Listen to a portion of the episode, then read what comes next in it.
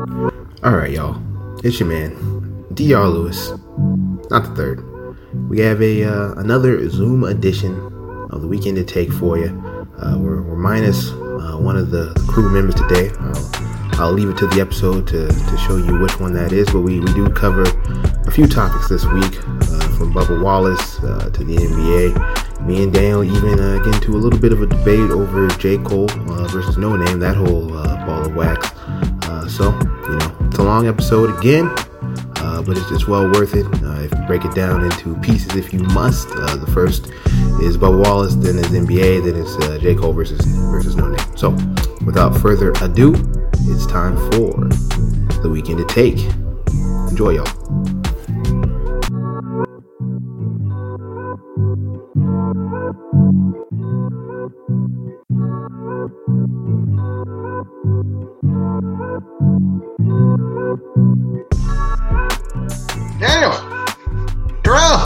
What? Hey, What? Where's Austin?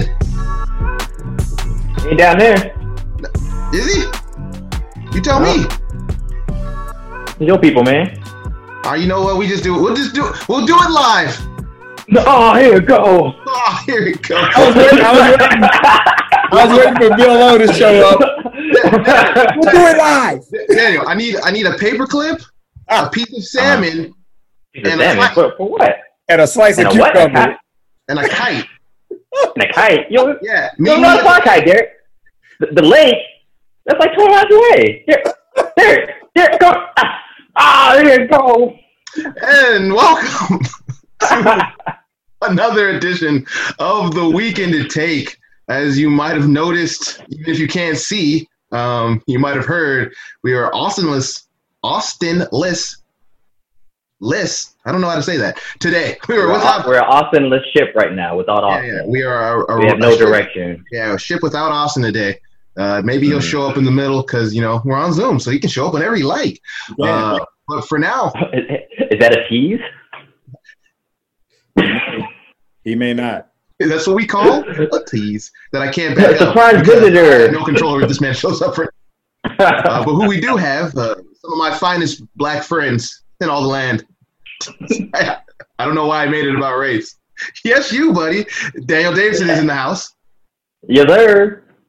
He, there you go. Uh, and Thespian Poppy himself returns. I always say returns like you were gone last week. I don't know why. It just seems cool to say Thespian Poppy returns. But, you know, Terrell Huff has been with us for quite some time, has not left the show. But he's here. again. Indeed. What's I'll up? dispute. What's going on? Hey, man. Being a, a dad. And so, uh, without Austin, we we throw it to Terrell. Before I even Wait, who, the subject, wait, who, who, who are you? who am I? Oh, damn. Oh, wow. damn. Who is the person talking to me? Uh, Are you on the pod? The person talking to you, of course. I, I am on the pod. You know, Dr. Lewis. The third, Not baby. Third. That's Not- not. I mean, he'll, See, he, Daniel, we we took last week off. We took last week off. I thought you'd had time to get this going, but it seems you Look, still man. don't know, man. you know, I, I I had like a birthday and stuff, bro. I was just chilling, you know, it's whatever. I wouldn't think about all that. You know what I'm saying? Mm. It, it, had, it has been Daniel's birthday since we last spoke to you. Uh, happy birthday to him. He's big 3 0. He's old now. Slash Yeah, Father's sir. Day. Ah, And so, um, thank you. Happy thank you, Father's Day, Daniel. T-Huff, baby. My name. Oh, that's right. Happy Father's Day, T Huff. Yeah, man. You know, it went down last week. It was cool. That's Yeah. why we it went down. Yeah, it went down last week. I got a new truck. Oh, okay. You That's did? how it went down. All right. What else happened? I got yeah, man. I got a, I had a nice haul this year. This year was legit, man. you had a nice haul. Yeah, like, cleaned up, it was like this year.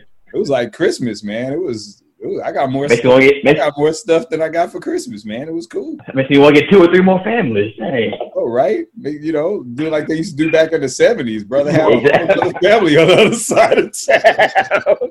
Papa was a rolling stone. All right. All right. That's the end of that. That's the end of that. So thank you, thank you, Daniel, for making me introduce myself, even though you still can't get my name right. He, he's got the listeners to know who I was because that show was about to forget it. And Get that man handle right.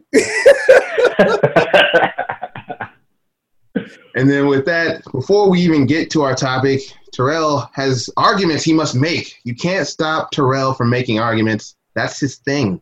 And so he just has to you just have to let him roll. So before I introduce the topic to you, I introduce to you Terrell's first take, sponsored by the JNT Charters, the official charters of the Memphis Grizzlies. Terrell. Really? Well, uh, bringing it down a little bit. I know we came in a little hot there, so I'm gonna bring it down a little bit. Um, when it comes to issues of race, and I'll just jump right to the point here. When it comes to issues of race, when it comes to issues of people of color feeling like they've been wronged, people of color feeling like they've been disrespected, people of color feeling like, hey, you're not hearing quite what I'm trying to tell you here. Please don't bring semantics into it. Um, this past week, this past week, basically, Bubba Wallace went uh, of NASCAR fame, of course. I think I'm pretty sure even people that don't watch NASCAR know who Bubba Wallace is now uh, after the last couple of weeks. Uh, Bubba, Bubba Wallace went on CNN and he said something very interesting because it was right after, it was a matter of fact, it was the same day that NASCAR and FBI came out and basically said the noose that was in his stall was not directed towards him and that it had been there for an extended period of time, something like six, seven, eight, nine months. It had been there. And a lot of people, social media, media in general, basically played the okay, call off the dogs. Nobody was targeting him. No big deal. Now, mind you, a few days later, NASCAR showed a picture of what it is that Bubba Wallace or his crew saw. And I will repeat what Bubba Wallace said when he went on CNN and spoke to Don Lemon the night that the FBI and the NASCAR said that it wasn't directly at him. He wasn't a victim of a hate crime. And that is, it was a noose. It was a damn noose. Not, it didn't look like a noose. It wasn't sort of like a noose. There are pictures of what pull downs look like in these garages. There are some 1,600 stalls and well over 100 garages in NASCAR across the country, everywhere that they, they have races. And if, if I remember correctly, um, there were 11 total pull downs made of rope.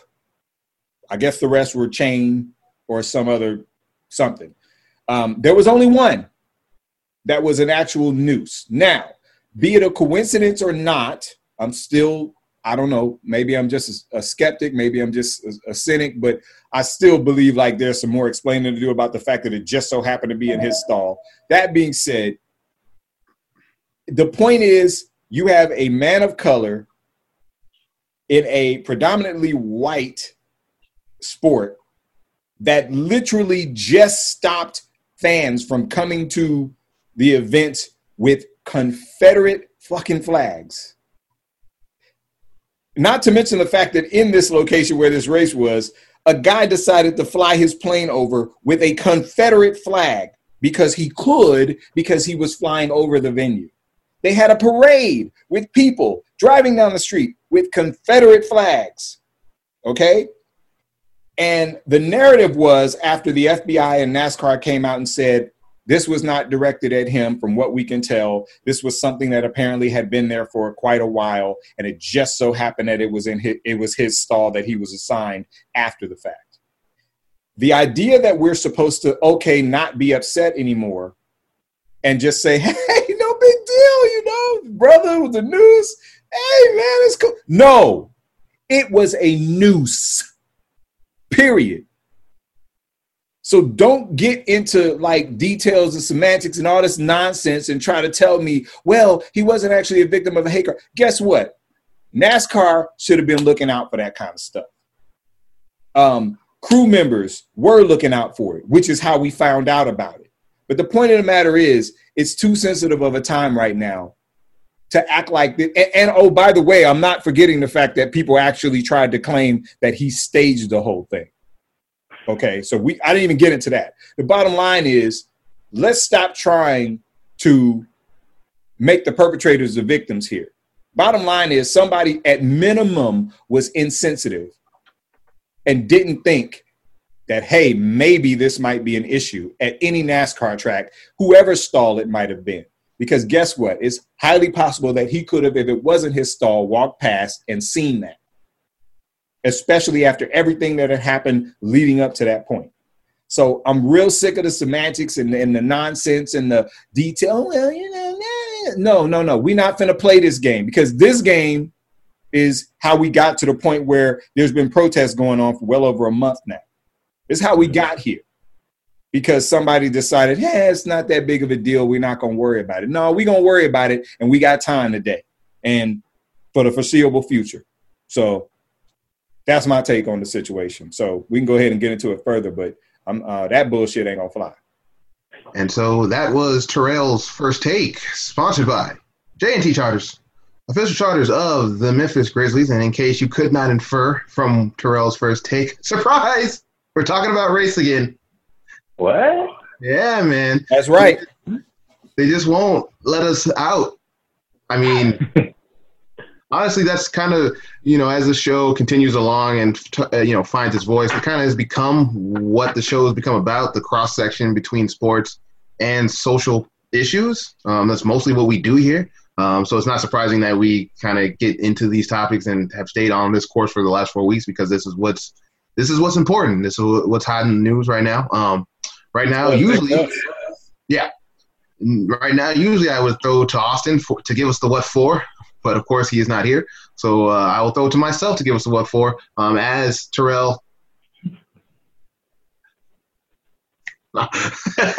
hey. as Terrell uh, has basically alluded to, we're, we're talking. Uh, the main topic today is, is Bubba Wallace. Um, over the last few weeks, a lot has ha- actually ha- happened with Bubba Wallace. Um, you know, it all started with him being, you know, he's obviously the only full time uh, driver of of, of African American descent who is in NASCAR right now. Um, a few weeks back, uh, at the height of what's been going down with protests in America, he called for the uh, for NASCAR to ban the Confederate flag from its racetracks and, and its venues. Um, NASCAR had previously already technically had done that, I want to say three years ago, uh, but they weren't enforcing it. Um, and so it really, as as with any law that's been in America, if you have a law and it's not being enforced, it's, it's useless and it, it, it's not really progress because you're not enforcing the law. It's it's unsurprising that usually these things happen with with black folks and the laws that are, are protecting us and you know and people of color as well. Um, but so this now because of Bubba Wallace's actions, he was able to get uh, NASCAR to start enforcing that and, and to pledge to enforce that. And, and really, NASCAR has become the forefront of in, in terms of progressiveness in, in, sports for this last month, um, which is odd uh, considering the optics of NASCAR and it's it's predominantly white fan base, it's predominantly white um, uh, drivers. Um, and so NASCAR kind of beating all the other leagues to the punch in terms of some actionable actions. It was kind of it was kind of interesting. Of course, that's because they were the furthest behind as well. Because you know the NBA doesn't have to ban Confederate flags from its stadiums because no one's bringing Confederate flags to the stadium. Right. Uh, so you know it, there's a little bit of give and pull there. Anyway, back to Bubba Wallace, who um, after getting that done, um, they're about to have. What, is it is it the Daytona 500? No, what's the race that's at Talladega? What's the? I should know this, but I don't. Um, the anyway, we'll get back to that. There, obviously, yeah, the race. I, I always just thought it was called Talladega, like, but well, it's, I mean, it's, it's one but that tells you my knowledge of, of, of NASCAR. this is the problem with three black men trying to talk about NASCAR. Uh, we had the technology, dude. We can do this. yeah, well, but well, Bubba though. yeah, while, while someone helps me out with that, um, they're in Talladega, which is in Alabama, and they're about to have one of the bigger races of the on the NASCAR calendar. And uh, because of the rules of, and quarantine, Bubba, Bubba Wallace, I almost said Bubba Watson, Bubba Wallace is not actually um, with his crew. Um, he's waiting in a different location because of the quarantine rules.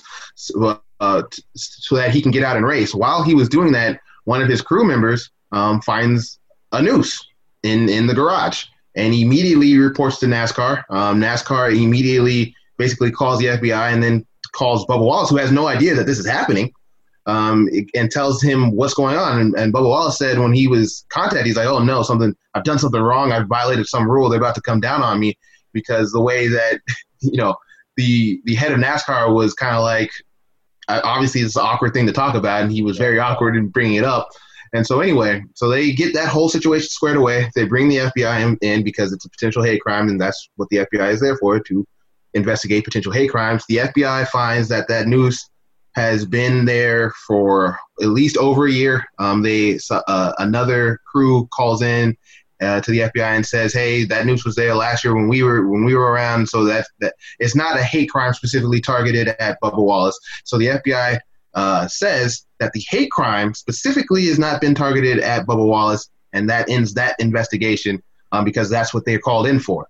Um, pe- some people, um, I, I, I couldn't find it because I think it kind of changed over times, but in the immediate aftermath, I think some of the news organizations kind of ran with this in a weird way to where they they seem to indicate that no wrongdoing was done at all instead of saying what the FBI had said, which is that there wasn't a hate crime specifically at Bubba Wallace, and some of the headline writers got a little away from themselves.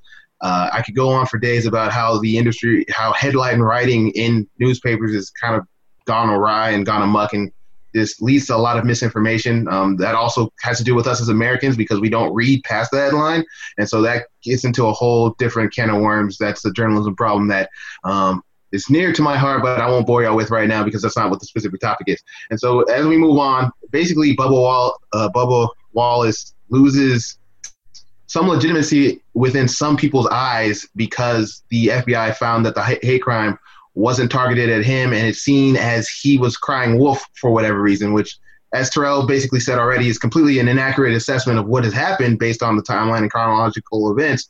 But that's what happens until Bubba Wallace starts getting a, a somewhat of a vicious backlash uh, online. Yeah. Has to start dealing with that, and now has gone on CNN multiple times to have to kind of defend his side of the story and be like, "Hey, what I saw was a noose. They showed me a picture. It was a noose." Save for the fact that he didn't even report this because he was in the right. garage.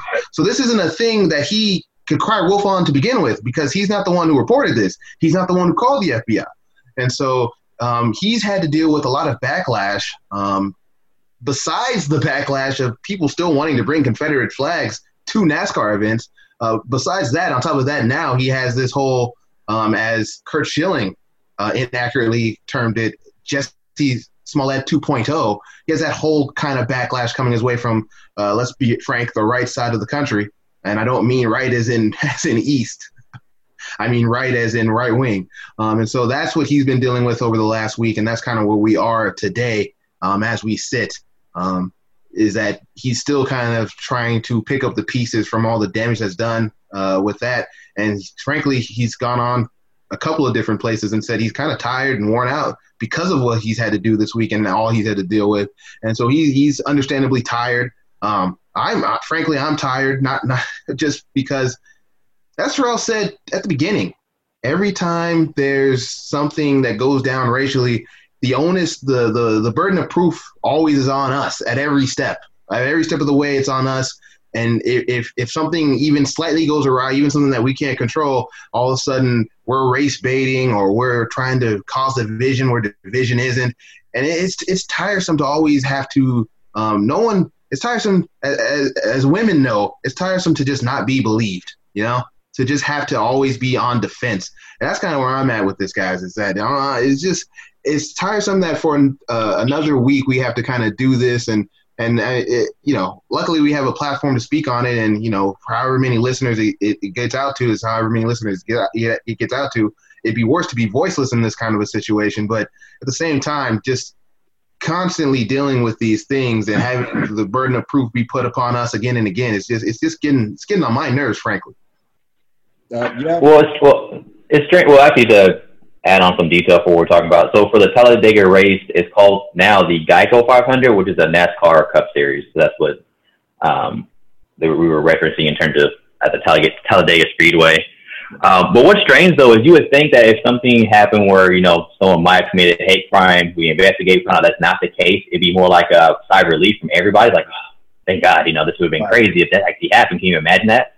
Yeah. But no, it's more like, oh, see, I told you he was he was lying. He was trying to get everybody riled up and stuff. And it's like, really, guys? like you said, D. First off, he didn't report in the first place. He's reacting to what his team had found, so he wasn't trying to cry wolf or anything like that. Um, with the current climate, it is pretty conceivable something like that could happen. So the fact that you know FBI was pretty quick on that, they went through everything. Nat started their own investigation as well. Um, even though, like they they were saying, they hadn't found a, a knot or news like this anywhere else. That's kind of suspicious. But I mean, we don't have to go into all that. But the fact that they were so quick in terms of investigating everything, looking into it, and they found nothing had happened, as we know so far, then that should be a good thing for everybody, not just for you know the the, the white people or the black people, everybody in general who frankly don't like racists. So the fact that it's so polarized now in terms of people just saying like, oh, you know, he's obviously for Black Lives Matter, so if he says something, it's trying to hurt white people. So if something comes out to where they're wrong, then you know, obviously you should hold over them or hold it against them or something. It, it's a strange time in our country right now. I mean, it's been trending this way for a few years and everything, but you would think at least now, if, with everything that's going on, with so many people kind of opening their eyes and starting to listen, that it would be a different reaction. But I mean, was anybody surprised that he got backlash from it? I wasn't because you know people looking for some type of fault all the time, and really it's just sad because what the main message is, what everything everybody's trying to do is like, okay, what we need now is support. We need we don't need any type of division right now. We need to make sure that these people who might have done something like this are found and brought to justice. If not, then you know, perfect if nothing happened, but we can't fool ourselves to think stuff that this doesn't happen. Who's to say that they didn't do it 2019 for the exact same reason. You know, there's no telling for that at all. So, like you said, I'm also tired with this as well. It's it's getting ridiculous, but with stuff like this, though, even though we get tired, we still have to kind of press on because if we get tired and, and you know say, okay, we're done for right now, nothing's going to change, unfortunately. So we got to keep pressing on. I'm pretty sure Bubba Wallace, I'm sure he's tired right now, but I'm pretty sure he'll probably rally and come back even stronger than before. You know, just so he won't let the, the doubters or the people trying to, you know, derail the movement or anything like that. You know, don't he doesn't want them to win, so it's tough, but we got to keep going. Yeah, and that's why that's another reason why I thought this was so important to talk about this week, and why we we we if if another thing happens next week, we can talk about that. If another thing, as long as we can keep the spotlight where it needs to be spotlighted on, that's what we're gonna do. Um, as people who have a voice, as people who are, are black men in America, I think it's incumbent upon us to do such. And you know, we don't have the luxury of being tired. We finally have some momentum. Um, we finally have, you know, a, a place to kind of get the country to where we kind of needed to go. And so we need to do our best to, even with this small platform we have, to, to continue to do that. Um, so, you know, as a, as a, a well, uh, a well placed point D. Um, and, and, and to, to another thing you said, uh, you know, about how it it's interesting that they're always you know that they were looking for a place to place blame instead of looking you know having a sigh of relief that there isn't um, a racist among them because that's what that would have been. Um, because of the quarantine situation the only person who could put a a noose in that place would have been a NASCAR employee. Um, yes. Which they specifically stated was that there no one else is in that area. There's no fans over there. It, it's going to be someone that works within NASCAR. So that's the part of it that you know, and it's interesting because I, I, I, already I've already said I'm more of a casual fan. Um, I know of some of the drivers, um, and although I may not have sat through a race or anything like that, you know, somebody that follows sports, you're going to follow almost every sport to some degree. Um, the thing I've noticed about Bubba Wallace is that he's one of those guys because I think when you talk about different sports, I mean, we can talk about football, we can talk about basketball, baseball. It's straight win or lose in those sports. You either won or you lost, and then at the end of the season, you're in a specific standing that's based off wins and losses, and that's pretty much straight mm-hmm. up what it is. What's interesting with NASCAR is that you know, and I'm I don't think anybody that watches NASCAR, I'm not enlightening anyone on this, but you you're you're battling for these points and you might only win one race a whole season, if you will. I probably I don't know if I'm using the right term, but you might only win one race, but you may come in fourth, second, fifth, seventh, a bunch of times, and you right there in the thick of things when the mm-hmm. when it comes time to, to, to race for that cup. So right. the thing is, is that he's one of those guys that's kind of either on the cusp of or in that category of he's not some dude that's just an afterthought. Uh, I heard of Bubba Wallace before I knew Bubba Wallace was biracial. Yeah. I because I had never seen him. I just heard his name because when you listen to the radio and you listen to us, you know, maybe the report on what happened over the weekend or whatever, they'll talk about NASCAR and they'll say Bubba Wallace came in eighth or Bubba Wallace came in fourth. But like you know, or Bubba Wallace is, is here in the point standings.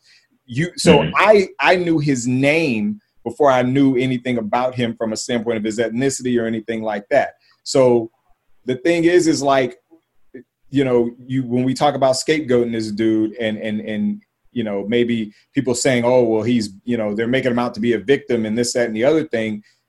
This is probably one of the worst forms, in my opinion. This is probably one of the worst forms of systemic racism that we see, which is, oh, you're going to call that racial Oh, you're going to play the race card. Oh, why does got to be about race? Why we got to mm-hmm. talk about race? Da, da, da. That's one of the worst forms, and that's one of the biggest weapons that systemic racism has. Is as soon as that, as soon as the black guy says, "Man, I think this is a situation where somebody, you know, attacked me because of my race," whether it turns out to be the case or not, as soon as he says it, he's immediately the bad guy even though he's a victim in a situation or a potential victim. So that's the part that I've taken from all of this is that with that, he may unwittingly be showing all of us the biggest form of systemic racism that there is, which is, nah, we're gonna say it doesn't exist, or we're gonna say, you know, that this guy was just trying to make something out of nothing. When realistically, yeah. if you and I and I was saying this to Derek before we started recording, if although I could probably count on one hand how many black drivers in, in NASCAR that I can think of, maybe. Um, the craziest part about this whole thing is that you can't sit here and tell me that with only with very few black faces in and in and around that sport, you can't tell me at what point, even with so, so such little representation, at what point it was cool for that noose to be there. I mm-hmm. mean, we we know that Bubba Wallace has been a driver for several years now. He's not new. He didn't just pop up on the scene this year. Bubba Wallace has been a driver for several years now. I know because, like I said, I heard the dude's name before I ever saw his face. So, to me, if you know you have at least one driver of color, one out of however many there are, the fact that you have a noose hanging in any stall at any garage should right then and there tell you that they got work to do. Period. I mean, we knew they had work to do, but that's the aspect of it that gets on my nerves so much is that it's like he's taken a lot of bumps over the Black Lives Matter and talking about not wanting to have the Confederate flag there. And he's taken, and that's why he's taken the bumps he's taken about this turning out to not be directed at him he's he, if he had never said anything, and I'm glad he did, but he, if he had never said anything about the Confederate flags need to go, if he had never shown any support for Black Lives Matter, if he literally just kept racing like a lot of black athletes do, let's be clear. Whatever sport it is, there's a lot for every one athlete that comes out and says this is bullshit and this country needs to treat us better. There's about a hundred that don't say shit. So the fact that he is literally one of I don't know of any other. and like I said, I'm maybe I'm I'm showing my lack of knowledge of NASCAR, but I can't think of any other drivers of color. I think there's one other guy that had an issue several weeks back. Did we lose Daniel? Um, there was one. Other I hear you though. Okay. There's one other guy that had an issue um, in they were doing like the virtual racing, and there was a guy that I think is also biracial, and he dropped the N word, and it was a big issue about it, and he had to put out a statement. And this was probably oh, about two or three months ago. But the point is, though, is that cannot be a thing. A noose cannot be something that is anywhere in NASCAR. And when you have people that are at a track, at a garage, at these stalls, regardless of who they're assigned to, when you see that, it comes down because that's common sense. That's not, oh, we better take this down because Bubba Wallace might end up coming into this stall. No, or getting assigned this stall. It should be gone because it should be gone. Like there's no need for a noose anywhere, anytime. Like we don't hang people supposedly anymore. So therefore, yeah. it's not necessary. And that's what that's what's kind of weird though. It's like, what's the point of even having if it is just for the, the garage, like a noose, right. not in the first place though? Is it easier to pull it down because downs, it's more of a noose? yeah. The pull downs don't look like that. Like yeah, pull downs. Do, I, I, worked at a. I worked at. A, I was a limo driver for many years. I've, I've mentioned that on one of my weird flexes that I do, and we had a pull down at one of the garages that I that we had the limos in. I worked for one, and they kept all the limos in this big garage, and it was one pull down and it was literally like a rope and it had one knot in it, typical everyday knot, and you would pull that thing down and that was it. A noose makes zero sense. Yeah, well, it's, the case. It's very clear that, as Bob Wallace said, and as anyone with common sense knows, there's no point for there to be someone tied has knows how to tie a noose and tied a noose right. and left it in the garage at some point. And so everyone seized upon the FBI saying that it wasn't specifically a hate crime against Bubba Wallace because that's all they were called in to investigate. And right. frankly, that's all they really can investigate at this point. But that so wasn't job. That wasn't an exoneration of, right. for all of, of, of NASCAR um, to because they couldn't, you know, specifically prove in the year 2020 that and now we got Dave calling on another line. Things are going haywire right now. as far as video talking. it wasn't. It, it, this wasn't exoneration. Basically, right. this was just hey. In the year 2020, someone didn't leave a noose in Bubba Wallace's garage because they couldn't have known that's the garage he would have. Um, the noose was there prior to him being assigned that garage for a whole year. So that's all that the FBI said. And it was striking to me, as it always is striking to me, that A, we just believe the FBI. Not that I'm saying we should distrust the FBI in this specific instance, but I'm saying that you just, an authority figure says something and you just take it at word without the, you know, actual proof being released.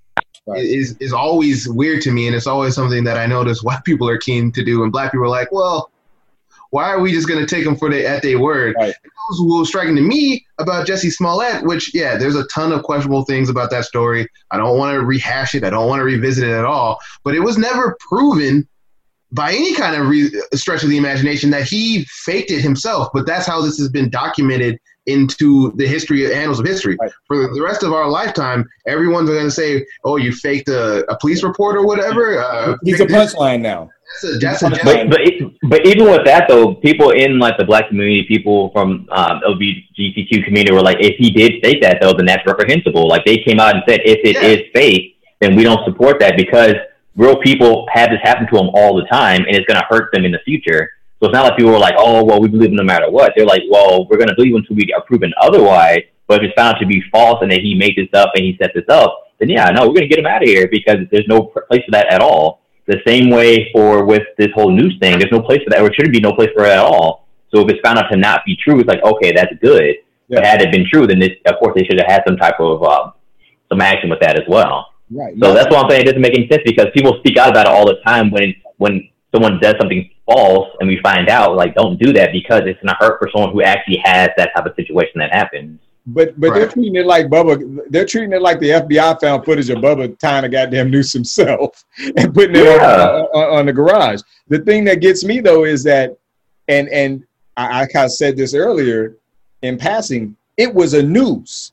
It, the point of a noose is that, and I could be wrong, but I've seen quite a few, you know, movies, and and and one of the things I can tell you, and most people will tell you about a noose is, a noose gets tighter as you struggle. That's just what a noose does. That's why it's it's that that's the whole point of it. As you move mm-hmm. around, mm-hmm. as you do yank on it, you do things, it tightens up.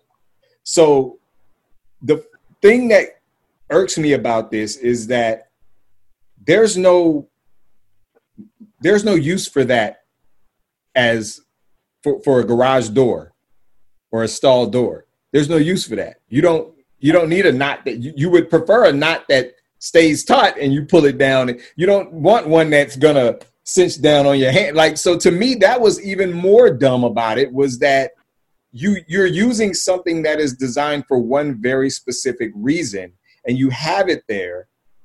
So whenever it was done, the the the point of it was or, or the goal was it was some sort of nefarious goal. Like the point of it was to make a point. Whether you mm-hmm. did it then and it just so happened to manifest itself now, but the fact that it's been there, nobody thought that it should go. Uh, put a noose anywhere in an NFL locker room. Put a noose anywhere in an MLB locker room. Put a noose anywhere in a in a in an NBA locker room. Uh, hockey, on down the list where you got a locker room where athletes are going to be in there. And if you put a noose in there, any country almost, pretty sure you're going to get a real bad reaction. Even if that team ain't got no black folks on it, somebody going to be like, oh shit, that's a noose. And well, that's even, my point. Is well, this even, wasn't considered to be an odd thing for the last nine months, 12 months, however long it was that it was there. Well, well, you, let's let's get into it because I, so, you know, a noose is a very specific tool and uh, callback to the oppression of black people. Yeah. Um, it means something different in the United States of America than I would guess it means anywhere else in the world because of its history of physical oppression and death in the black community. Um, I mean, lynchings were were as we've been talking about over the last few weeks. Lynchings were were town square festivals almost uh, for white people. Yeah. Um, the Jim Crow era and and yeah, and prior. Thing. Like yeah, they just got together and hey man, we having a lynching uh, Friday. You coming? Yeah, man, I'll be there. Like that was a thing. Lynching is a real symbol of the evils of law enforcement to black people in this country because of what it's meant over the years. It's historic, you know, rounding up black men who have been accused of a certain crime, not having a real trial, and then hanging them by lynching, um, either after a trial or without a trial, and just you know going about their merry way, merry way, and just the countless amounts uh, of black people who have been killed by lynching in this country is, is staggering, and still to this day we are seeing some people being hung from trees and then being ruled suicide, even though I've never, you know, we're not hanging ourselves from trees to commit suicide these days. I'll so, say it. Black folks don't hang themselves from trees. Too much so, symbolism in that, homie. Especially not black men. Yeah. No, I'm sorry. I, I don't know if that. I don't know if that's offensive to anyone. I don't care. Black men ain't hanging themselves with trees. I don't care where you're from in this country. If you're a black man in this country, if you're gonna commit suicide, which is something we don't, we honestly don't hear about when it comes to black men. I mean, let's be honest. Um, but when we do hear about it in its rarity, it, it's not by hanging from a tree in the middle of somebody's neighborhood. That shit ain't happening. So don't even get started. And honestly, even speaking like this, like a, the broadest sense possible, let's start with the whole noose thing. In all the world, the news is used for just killing people in general. Right. Even more than just in America for black people, it's for executions all the time. So whenever you see a noose anywhere, you'll say, uh, "Oh, it's for hanging somebody." There's a noose like in Hangman, but it's for hanging a person. So it's not used for any other thing but hanging people. You know, even if you want to say, okay, it's not for black, not for black people, like yeah, but for every person out there, it symbolizes that someone is going to get killed by death by hanging for a noose. So that's all. Like it, it doesn't make Nobody's any sense. walking their dogs with nooses. Nobody, and then also for nobody's tying their, their nobody's hitching their trailer up to their truck with a noose. Like yeah, you know, like nobody's hanging plants from their back from their back porch with a noose. Like ain't nobody oh. use the nooses for nothing but one thing. And also for for these streams of supposed you know suicide by hanging, for anybody in general hanging himself from a tree, isn't that just seem strange just from the from the sound of it though? It's not like it's you might hear people hanging like like like maybe in prison or something like that, but literally from a tree, someone got there with a tree and hung themselves. It's just strange just to hear, regardless of what who the person may have been. It doesn't doesn't make sense. But they're like, oh, it must be suicide. We'll write it off. It's like that. Open and shut case, really?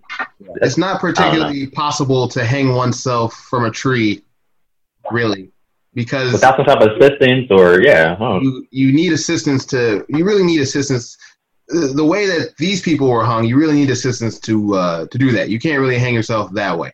Um, and so we get we you know I, that's the first thing is that the the noose is a very has a very specific connotation as y'all said for the black community, but as y'all said for everybody. Secondly, we're in, we're in Alabama.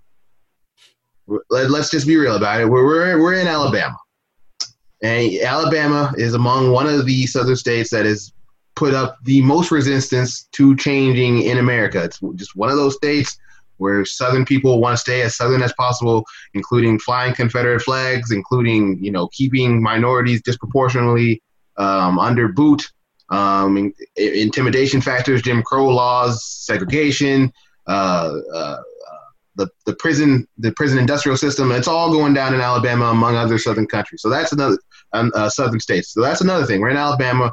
We're in Talladega, a racetrack that has a specific history of of, of enjoying its its its uh, its racism. Um, that's another thing about Talladega, the racetrack. It's had a very checkered past in terms of um, how it treats um, black people because it's in Alabama. And so you you throw all that into a pot and you say this noose has been over here for a, over there for a year. It's a noose. There's no other real specific function for a noose. And whether Bubba, whether it's for Bubba Wallace or not, it was for somebody. It wasn't for a garage door. So it's like, I mean, one plus one equals two at a certain point. You know, we're in Alabama. We got a noose. Someone tied a noose. Someone left the noose there. It's been there for a very long time. Just because it wasn't for Bubba Wallace doesn't mean it wasn't meant for somebody. As far as sending a message, I'm not saying it was there to kill somebody, but it was definitely there to send some type of a message. And so the the the one, even even even from that, even if it wasn't a message, maybe it was like they just like just a prank they were doing, like whatever for some reason they think that's funny.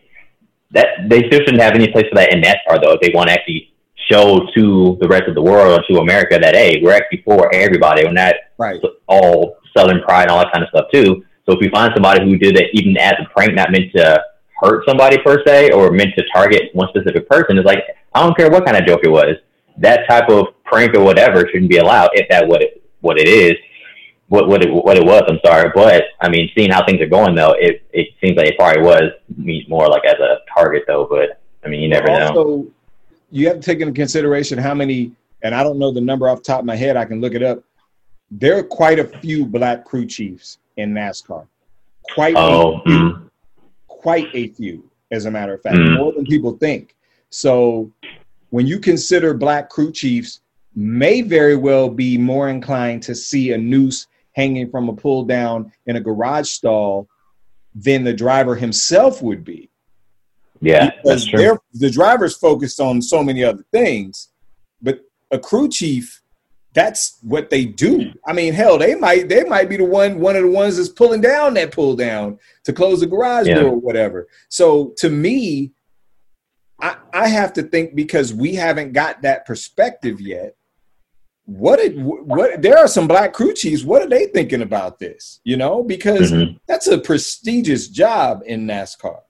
You you're you're I mean, they help to keep that car running. They help to keep everything going so that that driver can succeed. The driver just got to drive. So to me, I'm thinking to myself, not just Bubba, but how the hell many crew chiefs could have come across that and over the last year or so that it's been there maybe and yeah you know what was their reaction because we've not heard from any of them i don't know if anybody mm-hmm. interviewed any of these black crew chiefs that I, but i know there are some so that's crazy to me yeah, I wouldn't be surprised if later on comes out work a lot of these black crew chiefs or even just black employers like, yeah, we saw it before. You know, it's just stuff we see all the time. So we had to kind of keep our head down and, and you know keep keep it moving because that's kind of how it's been for a while. I wouldn't be surprised to hear stories like that at some point in time come out once they kind of delve deeper and start talking to more people that actually are involved in NASCAR. Yeah, and it's just so it's just it's just crazy to me that this is somehow blown back on Bubba Wallace. Who, uh, you know, again, as we've already mentioned, he wasn't even the one who found it. He wasn't the one who called it in. So the idea that he's crying wolf or something, or trying to use this to to uh, you know further some kind of agenda, just because he you know races with uh, races with Black Lives Matter on his hood, is is preposterous. and it just kind of shows you where racial discourse still is in this country. That that's the immediate first place that they go to is to disregard someone's instead of having empathy for someone who you know still you know Wallace still saw a noose right. A, a noose was still in his in his garage. He, he still has to has to reckon with that. You know he has to reckon with someone in NASCAR at some point tied that noose. That's still a thing he has to he has to deal with and think about and, and ponder over and wonder about because there's not going to be there's probably not going to be an investigation into that to figure out what was going on with that. Um, who knows if an investigation into that could even bear fruit? Uh, maybe NASCAR has tried and, and failed. Well, we we don't know because NASCAR is not probably going to tell us that. Um, but either way, Bo Wallace has to de- deal with the ramifications of this story um, beyond the fact that people are calling him a liar unfoundedly, and so it's just it's just it's just sad that that's where it goes. Is that they try to paint it as something nefarious instead of having some empathy for what you know Bubba Wallace is going through, on top of all the other things he's already going through already. Um, because you know NASCAR is still having to deal with the pushback of the Confederate flag being banned from from races because people just want to fly this Confederate flag. Right. As we, we discussed it all last week, we don't have to discuss it again. But you know, the, this this want to to fly that a symbol of treason in America is is, is baffling. The, the, greatest the greatest part the greatest participation trophy of all time. like it's true. I, I, and I honestly, like, I'm, I'm dead, I'm dead ass. Like, I'll have it. I'll have a conversation. I'll have an argument with somebody on the street if I see one. I wish they would say something because I'm look right at them in their face when I pull up. That's just one of those things that, to me, you can't tell me about heritage and tell me about this and that and the other thing and about how that that's why that's okay. But then you want to argue with me over whether black lives even matter not to not to channel michael che or anything like that but you want to sit up here and have a conversation about whether black lives just matter.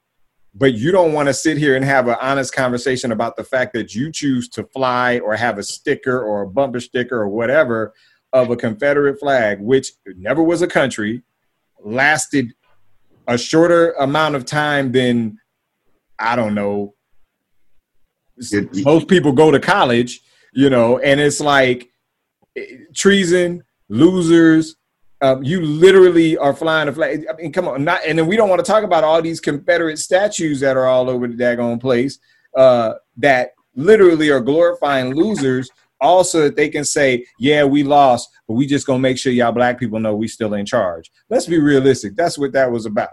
So that's the part of it that just annoys the hell out of me. It was like like somebody was talking about Stone Mountain, Georgia today, because you know Stone Mountain, Georgia has a carving in in one part of it that's got like a bunch of Confederate soldiers or whatever. I don't know the exact. Mm. I know it's Confederate. I know that. What is it? Do you know? Oh, I didn't know. No, I didn't know that. I didn't know that. Stone Mountain in Georgia has it's basically a, a like Confederate Mount Rushmore. Confederate Mount. Yeah, it's like oh. Confederate Mount Rushmore. And somebody was saying they should just completely take that off and they should replace it with OutKast because they did more for Georgia than anybody. and I'm like, but it's funny, but like it legit would make more sense. Like seriously. I mean, if anybody was more iconic in that part of Georgia, ain't nobody more iconic than OutKast. So I'm, I'm laughing about that, but at the same time, it makes more sense than literally carving I don't know how many foot tall uh, uh, carving in the side of this huge famous mountain and you're going to carve a bunch of losers in the side of it and talk about prestigious history and heritage and all that. And I'm like, dude, nobody wants a, a heritage based off of losing some shit. Like, you literally tried to make your own country and failed because you couldn't give up on one stupid thing. I could already, un- I could totally understand if it was like, hey, guess what? You know what? We were on our own country because of this and it was some sort of reason that could at least be down the line from a standpoint of where you fall on that side of history might actually make some sense to somebody one day. Like for instance we want to have a town where everybody nobody lives there's no cities and there's no neighborhoods or suburbs. We just want to have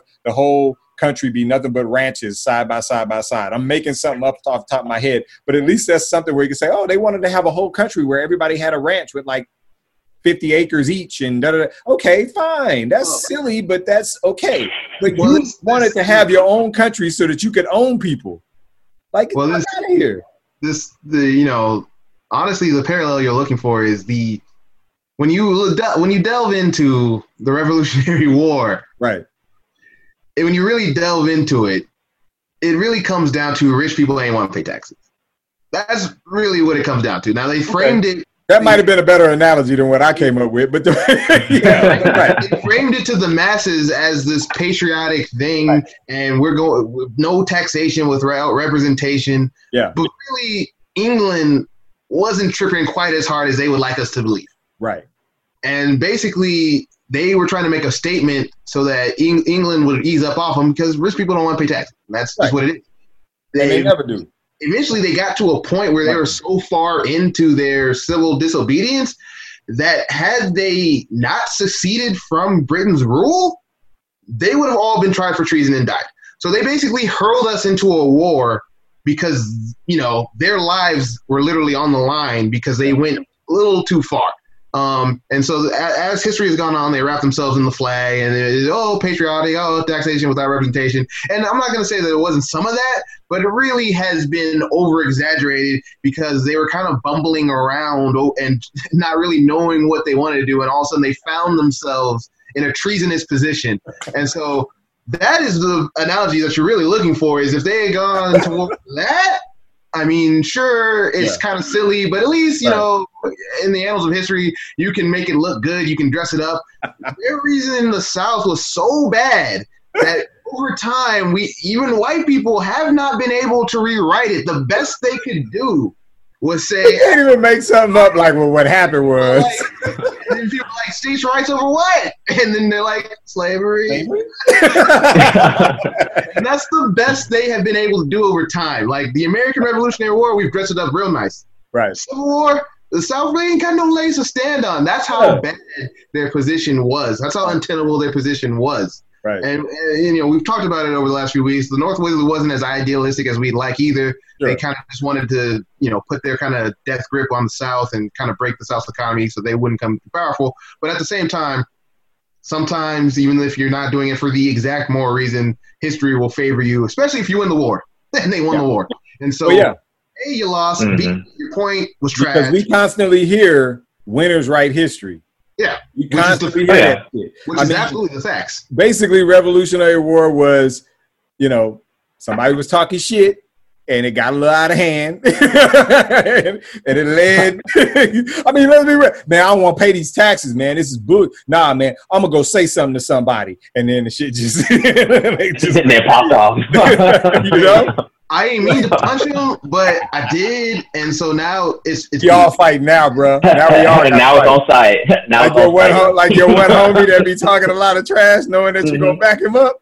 you gotta back him though, no matter what. Like this you're in the back line, again. so, but but again, at least you know, yeah, it, you you could write the history and it turned out okay. But yeah, no, that nonsense with that. I, and this is historical historical corner with Derek Lewis. Um, what's what's kind of wild though, it's kind of all this like stuff that's like been hidden in the South that we're now starting to find out, like a whole Confederate Mount Rushmore type deal. I didn't know anything yeah. about that at all. Yeah. All this type of stuff. Um, D, I have literally been to Stone Mountain, and I had no clue. Yeah, it's like on the other side of the mountain. Like it's on a part of the mountain that like the black folks don't go to. Like I don't know. It's kind of like the, the, the Windsor Park Mall of like like it's just it's over I mean, there. I mean, think about right. it. If you if you go there, that's like you're trying to have a good time. It's a nice right. little park. You, so you might not be paying attention. Maybe the, the sun didn't hit it the right way. Like I don't know. Well, what it is, know, they know what they're doing because anywhere you go, it's like it'd be like a tourist attraction if it was wasn't kind of like shady, right? You'd be like, oh, we have our own pseudo Mount Rushmore. Come see it because it has X, Y, and Z on it. It's like, oh, it's kind of cool. Take a picture. But they know it's like, oh, we have these, you know, traders on there. Yeah. So you don't have to come see it, but you know, we have it over here. Yeah. So I mean, it's here. Yeah, y'all walk right past it, so get y'all fine with it, right? Because y'all walk right past it. It's like no, all these people are. Follow the Confederate flag placards on the ground. It's a trail. Yeah. right to it. Like, come on. Confederate brick, brick road. yeah. And so this week, I, I, I don't know. For me, I've been kind of thinking about the overlap of people who will fly a Confederate flag on one side, but also tell Colin Kaepernick he can't take a knee for the American flag on the other. Like, wait, which you can't do both. What, what, would, what do y'all think the percentage of overlap is between those two groups? 97, 98. 97. Oh, dang. you say they're all hypocrites, huh? oh, every last one of them. Because look, look, you got okay. So you got two types of people in that crowd. Out at least two types of people in that crowd. You got the types that probably don't give a damn about the Confederate flag, but they know people that probably like fly it and they don't give a shit. And then you got the people that really do like be humping the hell out of a Confederate flag and got the nerve to tell everybody else that they not American enough. So yeah, I would say it probably is because I, I put the people yeah. that don't think it's a big deal to fly the fly the Confederate flag. I put them in the same category with the people that fly it. It's just like yeah, I, if you're a bad cop, and you a yeah. good cop that know you a bad cop and he ain't said shit, you a bad cop too. So yes, it's a big ass overlap. Yeah, I wouldn't even think about it, but yeah, because you know how hard people were riding because uh, Colin Kaepernick, Colin Kaepernick was kneeling. You know, they came at him, social media, all that kind of stuff when they see someone with the Confederate flag on their truck, flying the flag or whatever, do they go and track them down and tell them what what's for? Do they go on social media? It's like I saw another person flying the flag today. It's so disrespectful to our country. So I'm like, yeah, actually, yeah, it is probably like 97, 90 percent overlap for that and because they don't say category. anything. Because yeah, and then you'll you'll ask them about it. They'll be like, "Oh, I don't know why they fly that flag. It doesn't make any sense because no, you know no, they were losing." Like, okay, do you go do you go tell them that, or do you like you let it let it pass? Right. let it go by. It's 2020, so we all got time today. We can do both. So bottom line mm-hmm. is, if you you can't just and and it's it's it's not my words. You can't just not be racist. You got to be anti-racist. So yeah. if you're gonna be Mr. If you're gonna be Mr. Patriotic, you're not gonna tell me that I need to wrap myself in the flag when your boy is over here with a Confederate flag hanging off the back of his truck, or if he's you know, talking to, or, he's got something on his on his bumper sticker or whatever. You can't tell me what I how much of a patriot I'm am or not, I am or I am not when I see this going on and you're not saying a word. So no, they're all in the same category. So that's why I do think yeah. there's a big overlap because they they think that's that shit is cute and it's not. Like, you know, stop telling me about your heritage when you're trying to steal mine out from under me, you know, and trying to act like mine don't matter at all. Like, no, that's yeah. not heritage y'all got your ass beat. Like, okay, like they got heritage like the Dallas Cowboys got heritage. Okay, the last oh, that, Steve, you can't let that stand, bro. You can't. Let... Like, Look, man, Jerry Jones, Jerry Jones had to come out and say anything so far, so bro, I, I don't really care right now. I'm just saying, you know, whatever. Like, look, I'm a Niner fan, so I got I, I can't really talk that much either. But my point is, is like it, it's it's this whole nostalgic like it, it, it, they literally treated like, oh, we were so close. If we had just, man, if if if if Lee would have taken a left instead of a right in that one situation, man, the South would have been like we'd have been a bomb. Like that's how they act. Like mm-hmm. like like it was just one. It, like like they was out there shooting hoops. And, and and General Lee just like missed a layup and, and they lost the whole no, bro. Y'all like y'all whole situation was doomed from the beginning. Y'all was trash day one. They're about to say one shining moment for the Confederacy for General for General Lee. the ball is there. You are. Get out of here. Like, come on, man! It didn't come down to a free throw, yeah, it didn't come down to a free throw, bro. It, it, it, didn't come down to that. It didn't come down to a drop pop fly. It wasn't a drop pass in the end zone. No, y'all got hammered, bro. Period. Period. Stop.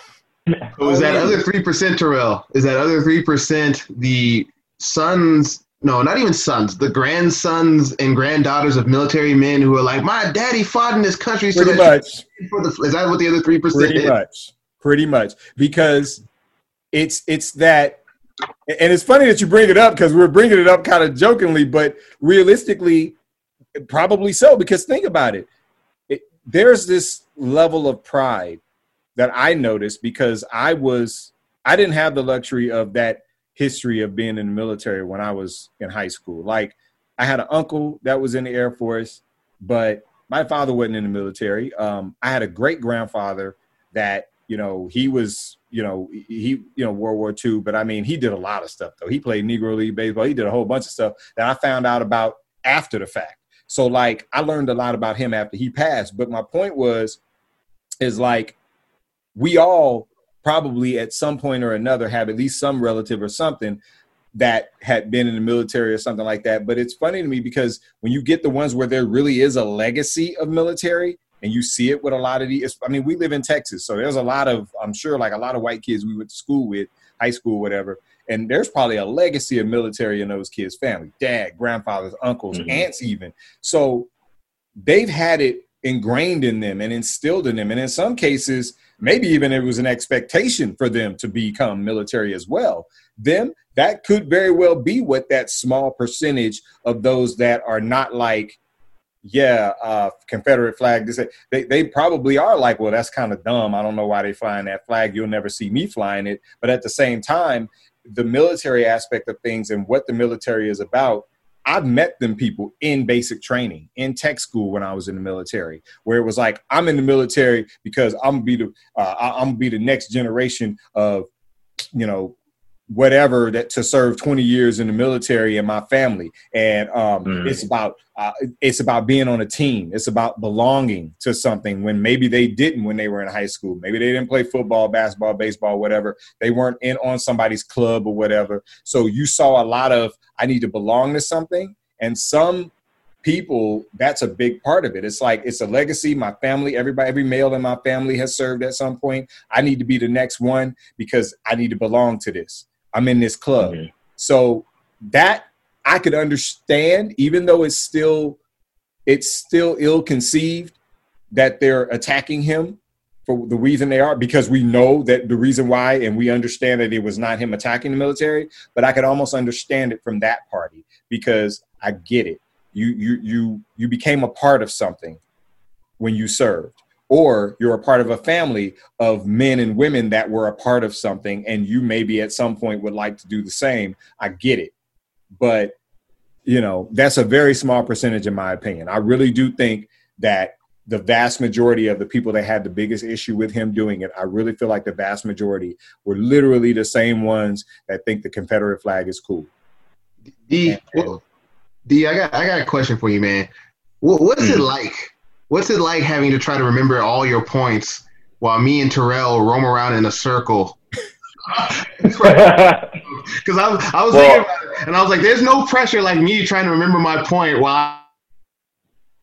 While you freeze, I watched Terrell loop around on yeah. the point for five minutes, and then I was like, Daniel's doing the exact same thing, waiting for me. So I was like, "What's it like for you, brother?" Well, as you know, Derek, I have a background working in the call center, so I do have a few customers that like to go on and on and on and on. So I'm like, think it was like, all right, I, I know you answered your question. yeah, so whenever you finish, I have it saved up in here, so I got a lot of practice, man. all right, cool. I'm ready. Because uh, now I'm about to do it. So, um, to Terrell's point, though, um, I, I don't, you know, I don't begrudge someone. That's the whole thing about that Colin Kaepernick thing. I don't begrudge someone saying the American flag means something a lot more to me than it did to him or it might to you because of what America's meant to you the flag's going to mean something different to different people. Um, to some, it is a legacy of heroism in their family as they, you know, have watched as the, they've gone on the line and fought in various world wars and such. And that's fine. That's what it means to you. Um, but you then have to also acknowledge what it could mean to me, um, who is has that not. I'm not specifically meaning me, but could have that same lineage right. of, of heroes throughout the ages who came back and didn't get the same rewards that that that your uh, that your uh, forefathers got that were not a part of the GI Bill that didn't get you know a house and and a, and a good paying job so that they could send their kids off to college. My my my grandfather had a Purple Heart, uh, f- fighting in Vietnam, and you know my my grandparents and my dad had to scrape and claw to get to where they were, um, despite that fact. Um, and eventually, the the ravages of war drove my grandfather to alcoholism, which eventually took his life. So like he gave everything for his country, and so, so and didn't get those reap those same benefits. So the country doesn't mean to me what it meant what it means to you. Not to say that it hasn't afforded me some great opportunities itself, and I'm not that I'm not grateful for those opportunities. But when I see some of my you know friends, some people who look like me, what the country has tried to do to people who look like me, I it can't it can't mean the same thing to me. Right. Um, So I don't begrudge it what it means to you, and I don't think anyone who's protesting ever did. But you have to acknowledge what it could mean to me as well, um, which is the striking thing about that argument. And it was funny to me to wrap this up is a lot of military people didn't try to enforce that point. It was shocking to me how many people chose to kind of go against that point. Now there were some military people who were like, the flag means this to me, you should stand for it. But there are a lot more people who said, even or not even would, add on to that. Some some of them would even add on to that and say, but I fought so that you could decide what you wanted to do right. in terms of the flag. Yeah. Um, so even though I would prefer you stand for it, I fought so that you could have that freedom of expression, and that's what it's about. Um, and so, you know, it, you know, just going down that rabbit hole, it's it's all that side of the argument was always interesting to me because, to me, a lot of people were giving high reverence to people who served in the military and what the flag could mean to them, and really weren't ever trying to make it mean anything different to those folks. Uh, for me, though, it's really all about consistency. It doesn't matter to me how much the flag means to you, how much country means to you do you ride this hard when you see someone sitting down during the game during the national anthem? Do you ride this hard when someone's talking during the national anthem? Do you ride this hard when you're at home watching the game from home? Do you stand up for the national anthem? Does everybody in your house stand up as well? A lot of times that's not the case. Um, for some reason or another, we've had it to where you know um, athletic events are just like this holy grail for for patriotism, to where you have to do something special here as opposed to anywhere else. Yeah. And I don't understand that because it doesn't make any sense. If it's important to you at the game, it should be important to you at home. It should be important to you when you're driving. It should be important to you wherever you're at, at school, anything like that. So you don't, you haven't seen these this outrage, this backlash, or anything like that for other things in terms of people disrespecting the flag by talking, sitting down, whatever, not looking at flag, not putting their, their hand over the heart. That's why it's it's so hard for me to, to really understand their point because it's like it seems that the only reason why you're doing it is because he's a pro athlete. So you think you have some type of control because you're like, oh, it's my team or I watch him, so I control him or something like that. He's a black man, so you're thinking, oh, he must be doing something to show up the country because he, people, a lot of people assume that black people hate America or whatever. So I, I think there's a lot of different agendas going on, which is why this whole argument about, you know, it means so much to me. That's why I, I feel X, Y, and Z. It's like that's fine, but do you really believe that, or are you just saying that right now because it's such a big thing because you see it on Sports Center? Now you have a strong belief about it, or do you live that? Do you live what you say? And a lot of times it's not the case. And I mean, if they say it is, then okay, well, you know, actions speak louder than words, but we haven't seen the action until now. When someone who is famous does it, and now you jump, you jump in. So you can't have it both ways. What you, me? You would think that they ha- they have some flag stand like coming out of their bedroom in the living room and they come out and they say the pledge of allegiance every day the, the way that some people yeah.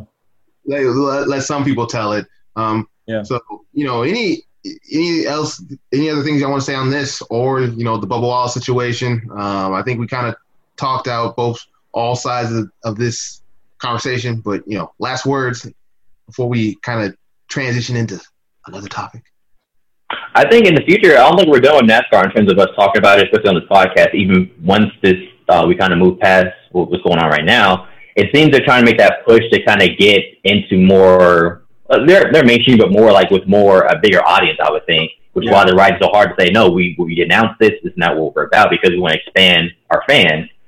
So in that sense, I think eventually people will start asking more questions about, okay, well, you know, you rode hard for Black Lives Matter, but let's go back to this news thing it, it was there. Do you know why it was there? Have you kind of seen, you know, who might have done this? Has this happened in the past?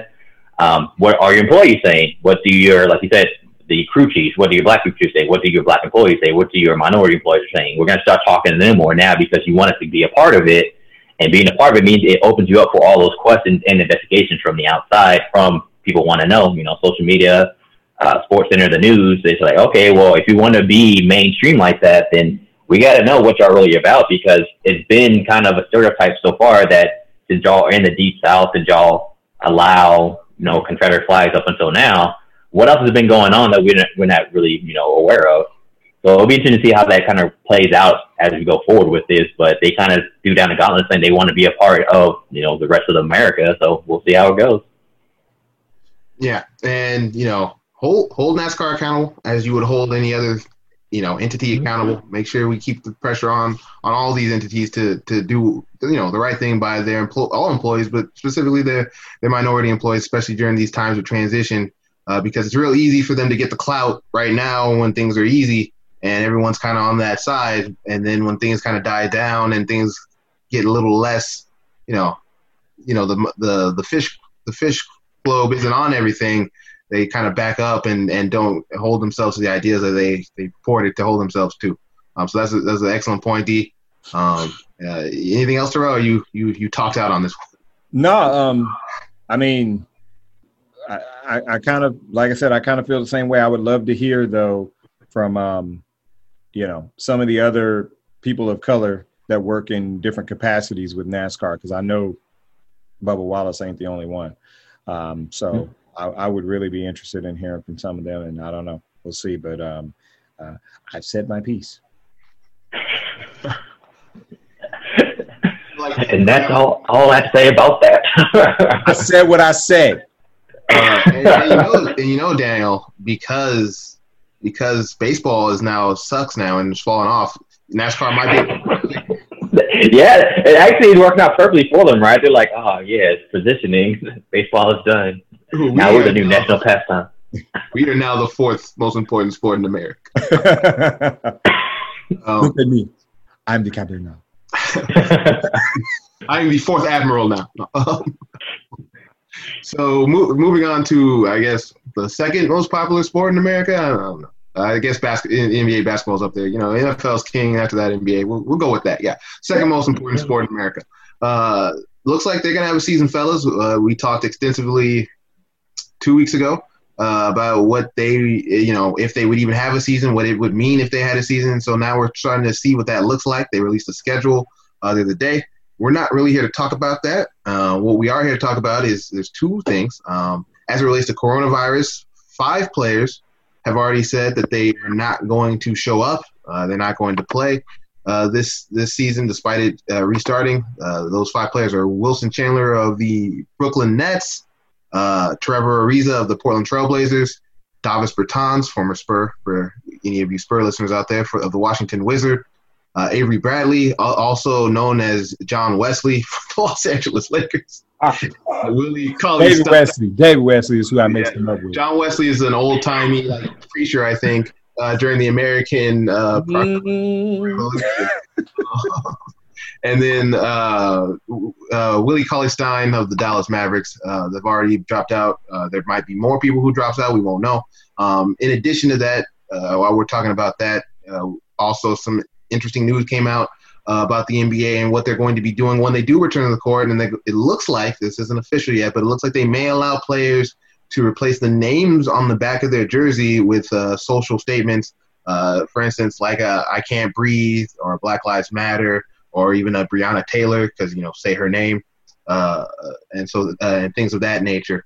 Um, so that's so those things have all come out as the NBA kind of tries to get his season going uh, as we start into July here uh, this week. Uh, that'll start revving back up. What, what, do you guys think about those things? Um, you know the coronavirus, seeing seeing some players drop out, or or the social justice implications as they try to figure out what they're going to do to keep the spotlight on social justice while they play basketball.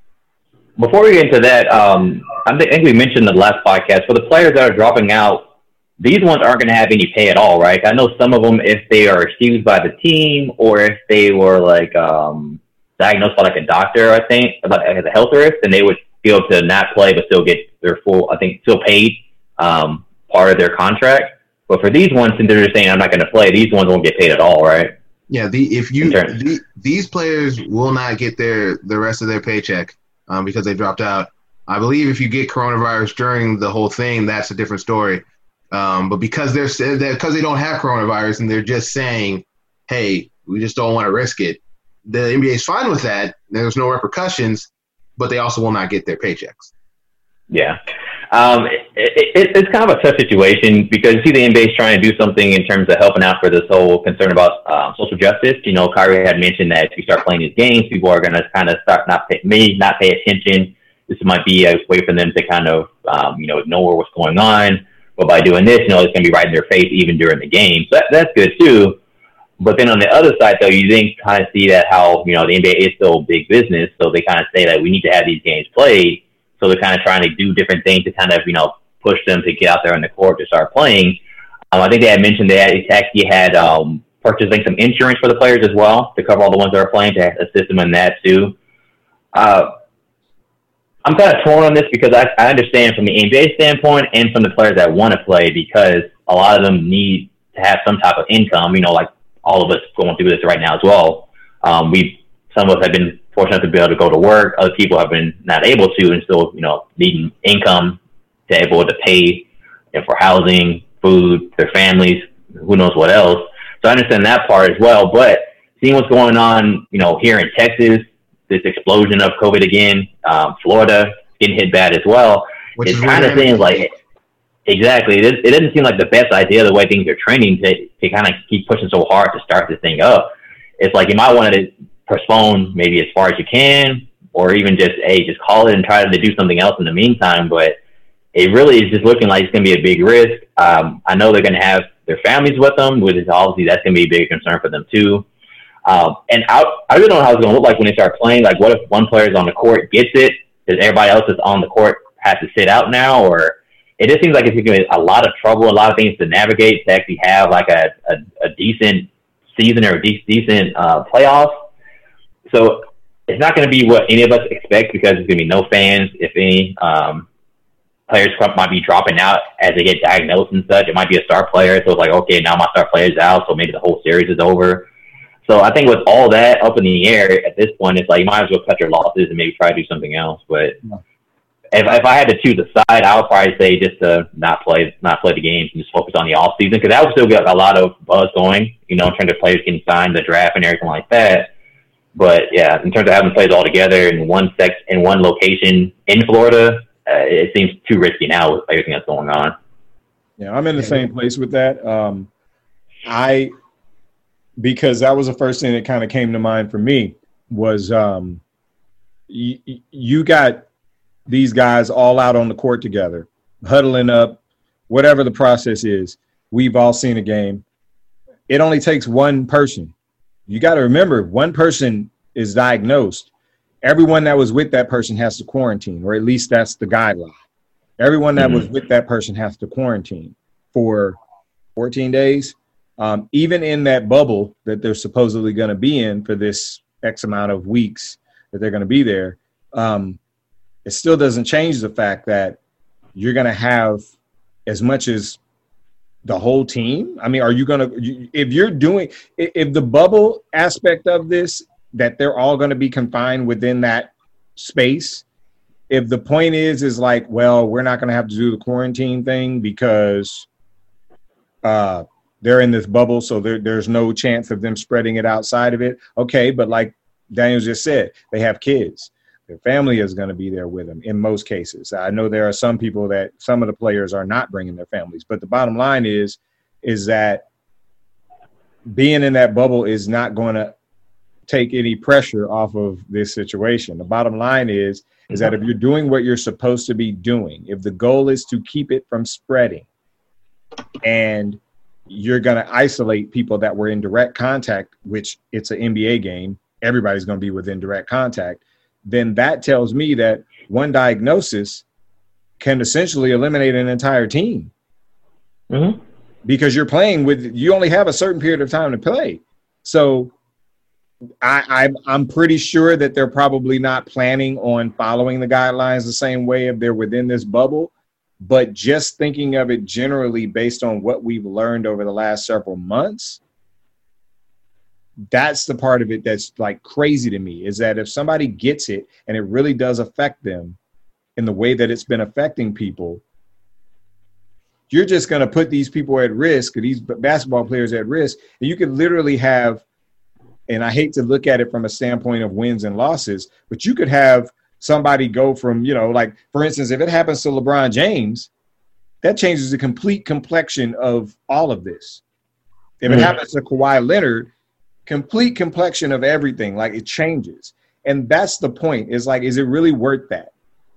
For a championship that is forever going to have the stigma of we had to take a three month break in the middle of a basketball season and then basically pick a X amount of teams to go and play, you know, for a championship that is forever going to have an asterisk next to it based on the fact that COVID 19 wiped out the second half of a, of a what was shaping up to be a pretty interesting season. So yeah, nah, man, I don't think they should play at all. I think they should have called off the season. I think they they should have basically just you know, I understand the owners didn't want to take the L and they didn't want to lose that money, but at the same time, isn't that what we're talking about right now? I mean, isn't that why we're having the issue we're having in Texas? Because what did it come down to?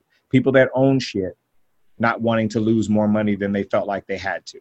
And it's the mm-hmm. same way with the NBA. And that's why it's like I can say as a fan, I don't really want to see them out there because I would prefer everybody safe and they can come back when this shit's got a vaccine or something and we can get out here and do it normally with fans. Um, and that's the way I feel about it is I would prefer to see fans. So I, I can wait. I'm not, my life isn't going to be altered if I don't see basketball for another six to nine months. Uh, and we, yeah, we've been, we've been all right. we've been all right so far. So I think we're good. and what we're learning, what we're learning about this whole situation, um, it's interesting to me y'all y'all chose to focus on what could happen to the players who actually are going as opposed to the players who aren't going, which is actually the more important thing. The players who aren't going, you know, I'm not I'm not, I'm not trying to minimize them, but if if the NBA decides to play, the star players for the most part, maybe Kyrie decides he doesn't want to show up, uh, but he wasn't. I don't think he was even going to play anyway because he's hurt. Um, mm. And so, like, all those guys were going to show up. But what becomes a problem and something that you both kind of hit on, but not necessarily in this way, is that A, it's in Florida, and Florida is one of the states that is taking this the least seriously. They're one of the states that's not reporting their numbers correctly. They're choosing not to report their numbers correctly. So they're not shutting anything down, or you know, they shut down things late and then they reopened again. And so there's it's basically the wild, wild west in Florida. And so COVID is kind of running wild out there. So, hey, that's where this place is. The bubble that we're talking about isn't necessarily, it's to try to keep everything contained so that the athletes don't get coronavirus. But there's a portion of this, uh, and this isn't my, these aren't my thought processes. I, this is comes from me listening to the Bill Simmons podcast. How do you control the people who are going to be going in and out of that bubble? Right? The the the the food workers, the sanitation workers, um, the, you know, all the staff that you would think you would need to keep these things going. You can't keep those people away from their families, or if you can, you'll have to compensate them in some kind of ridiculous way. And that's yeah. to say, if they even would do it for that compensation, because some may say there's no price you can pay for being able to go spend time with my family during this time and making sure they stay safe. So how are they going to keep that bubble actually a bubble? Is right. the main and because it's in Florida, Right. It becomes even more crucial because Florida is where coronavirus is one of the states where coronavirus is most rampant. And when you mm-hmm. consider the asymptomatic person, that is a massive part of this because they're like, oh, well, we're going to check temperatures and we're going to do this stuff. Yeah, but you're forgetting something. If somebody's asymptomatic and they, it, well, you can have a test on a, on a, on a Monday and by Friday you could have it and be asymptomatic and nobody knows. So this idea that oh well we'll just test people and we'll just check temperatures and stuff like that, that's exactly what I'm saying. Is that you're gonna have somebody walk out of that facility. They're gonna go. They're gonna hang out with family. They're gonna do whatever they do because this shit is floating around, you know, Florida like I don't know what. And then they're gonna come strolling in there and everything's gonna check out, but they're gonna be carrying it. And you cannot guarantee against that. And so that's part of what Kyrie was talking about. I mean, you know, we talk about like, you know, the movement that's going on and all that, but another part of it was the fact that he was looking at it from a standpoint of y'all are going to jeopardize our safety because of money. Mm-hmm. Like it, it was the, like it's messed up. And the point really is, and what I don't think anyone not anyone. I don't think what a lot of these people who are putting economics over health have really grasped is that when it comes down to it, we still just don't know enough about this illness, this right. sickness. We don't know. We don't know what it does long term to you for the most part. We don't know. We don't necessarily know the various factors in which it can spread. Uh, we haven't gotten a complete grasp on that. We have ideas and we have, you know, scientific you know data and all that kind of stuff. But it, it, we learn. It feels like we learn something new every day, and that's not because scientists were wrong in the beginning. It's because they're just now getting the information needed to get up to date on some of these things, and they still are going to get even more information and have even more information later. For instance, some people who had coronavirus already have they gotten it again. Which, yeah. if mm-hmm. true, that means there's two separate viruses, or it's mutating, or, or it's this or yeah. that. It can mean a number of things that are very bad for the health of the American population and the world population. And that's just because we simply don't know enough about it. And uh, what I was going to say earlier is that what we're learning about this virus and not taking it seriously in the beginning is that if had we taken it as seriously as we could have in the beginning, I'm not going to say we could be through the worst of it per se, but we could really be doing, we could really be coming out the other side on this if we had all yeah. bunkered down and done what we were supposed to, and we right. could be restarting our economies just in time for the summer to actually maybe make a difference. Instead, we tried to have our cake and eat it too, and now it looks like for a lot of places we're gonna have to do this this all over again. I, I, at least for Texas, we had the shutdown, we did all that work, we took all those lumps, and then we tried to reopen for and what we got um, a month of reopening, and now we're gonna have to probably shut everything back down again. So, so what did we gain? A, no. we lost a month of economy. We got maybe a month of half economy since everything wasn't able to open up at full capacity, and now we're gonna have to shut back down again, maybe for possibly for longer. Who knows? People and that worked at bars and restaurants was eating for a while, and they now they the reason why we about to be shut right back down again. and uh, yeah. the other thing though is and and this kind of gets swept under the rug because it I don't know why it's underreported. We've only tested like nine percent of the population of this country, like twenty five between twenty five and thirty million people. Yeah, that's it. That's it. We got there's three hundred fifty million people in this country. We've only tested less than ten percent that right there is a problem in itself because what Derek was just saying is very important these these doctors and scientists are learning stuff every other day. They're learning something different. They're learning something different about how it affects people in the long term. And when i say long term i mean we're not even knowing long long term. I'm talking about like like you were talking about somebody getting it early on and then turning around and getting it again. Like we're we there was a point where we were talking about oh well, i got it. So you know people got it so they can't get it again. There was a point where that was the narrative was that you couldn't get it twice guess what? Yeah. Here we are. So mm-hmm. the thing that is crazy is like, I guarantee you, and I don't have to be a scientist or a doctor or anything to tell you that if we if we had tested, I don't know, hundred and something million people by now, two, three times what we have, we probably would know a few more things than what we know now about it. I, I just think that's the case because the more people that get it and you can get information from, the more you're gonna learn about it. And I just can't see how we have maximized the amount of knowledge that we could possibly have about this virus when we've only tested just to find out results from we've only tested 25 to 30 million people. That's crazy to me. And when you when you bring it down to the level of this situation with the bubble and in the NBA it's like it's still that's the point. You got guys that run up and down the court for a living and you have a respiratory disease or respiratory virus, and you don't think it might, maybe might be a better option to say, hey, let's hang back a little bit on this because this is a sport where uh, players with enlarged hearts, players with some sort of cardiopulmonary type diseases or issues that nobody knew about have fallen dead on the court. And we know of an actual issue right now. And we're just going to sit here and act like, hey, man, we're just going to be really, really careful and we're going to see what happens. No, I, I don't want to see that, yeah. dude. I don't, I don't, I don't want to hear five years from now, uh, you know, relatively young guys that have either just recently retired from the NBA or maybe are in the latter part of their careers finding out that they have these severe, really crazy like respiratory issues, uh, and it ends up getting traced back and then we're having a conversation on this podcast where hopefully five years from now it'll be major and be really really huge and and just be like uh, uh, you know we'll be the joe rogans of, of podcasting at that point uh, without the without the shittiness. Dude, joe, joe rogan secure that bag though.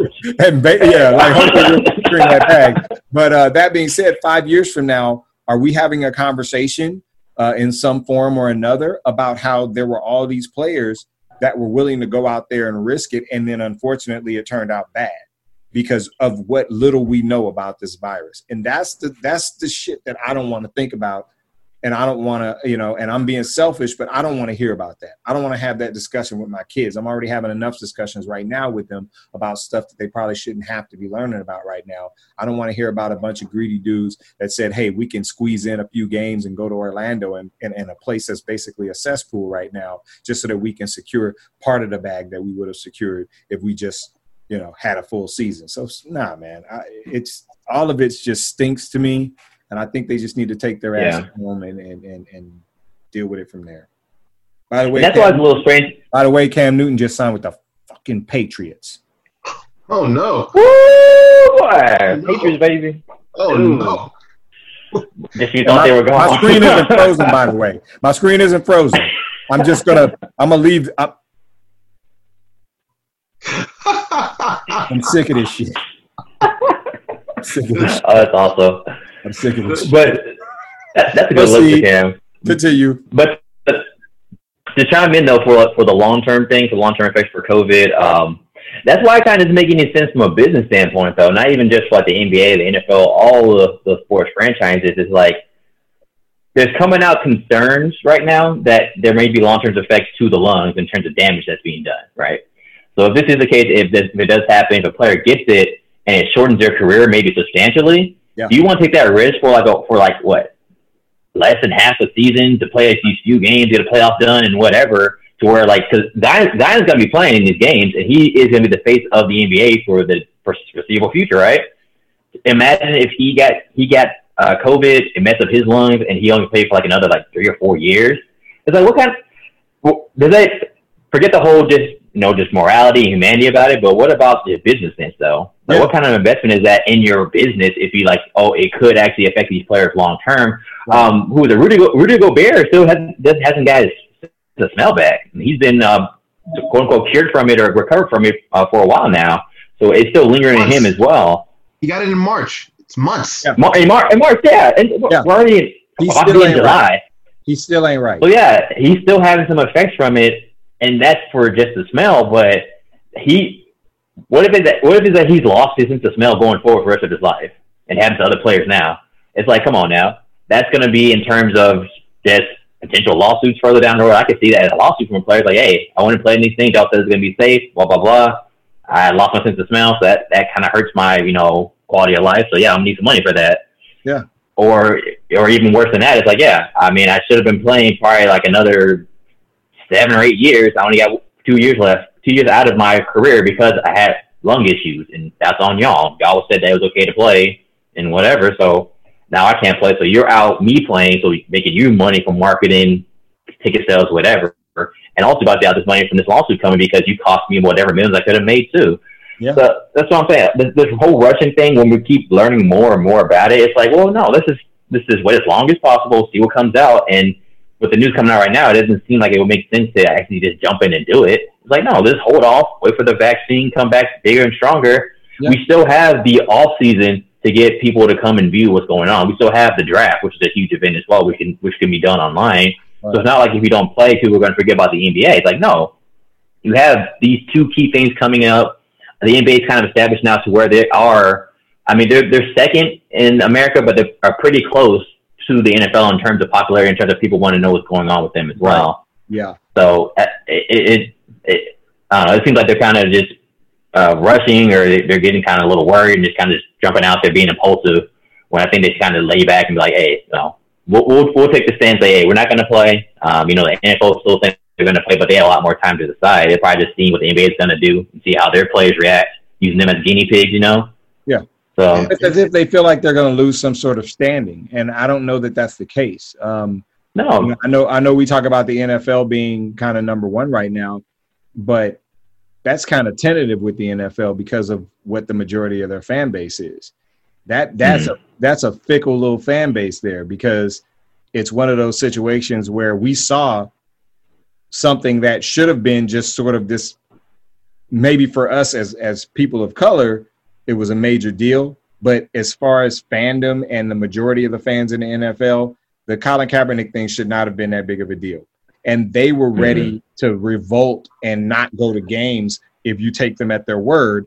They were ready to just be done with the NFL more so than black folks that were like, yo, y'all treated him wrong. we not going to watch. Like, mm-hmm. it, it, for everything that we saw with that, it was worse with the white people that was so mad that he was that that other players were backing him and it wasn't even that many other players that were backing him so when i see something like that I feel like the NBA is probably in as best a position as they can be in right now because their fan base is the polar opposite, and their yeah. fan base wants to see these players step up and speak up for their rights, for their people, everything. They want to see that. Not only that, but they seem to me to embrace, um, like they, they seem to the, the NBA fans seem to embrace the players and what the players are feeling a lot more and I feel like NFL fans just kind of feel like, okay, yeah, you're here to entertain me, homie. Like I don't need mm-hmm. to see mm-hmm. that. I, I, don't care what you're dealing with. Um, I don't care if the cops pull you over because you're black. But in the in, in the NBA, it just feels like it's a little bit different. And I feel like they're if they weren't already on the cusp of taking over kind of that number one spot in America, when you look at the demographics, they they're going to soon. So um, I think they're in a position where they can lay back and say, "Nah, man, we good. We'll, we'll come back next season." Um, so yeah. the way I feel about it.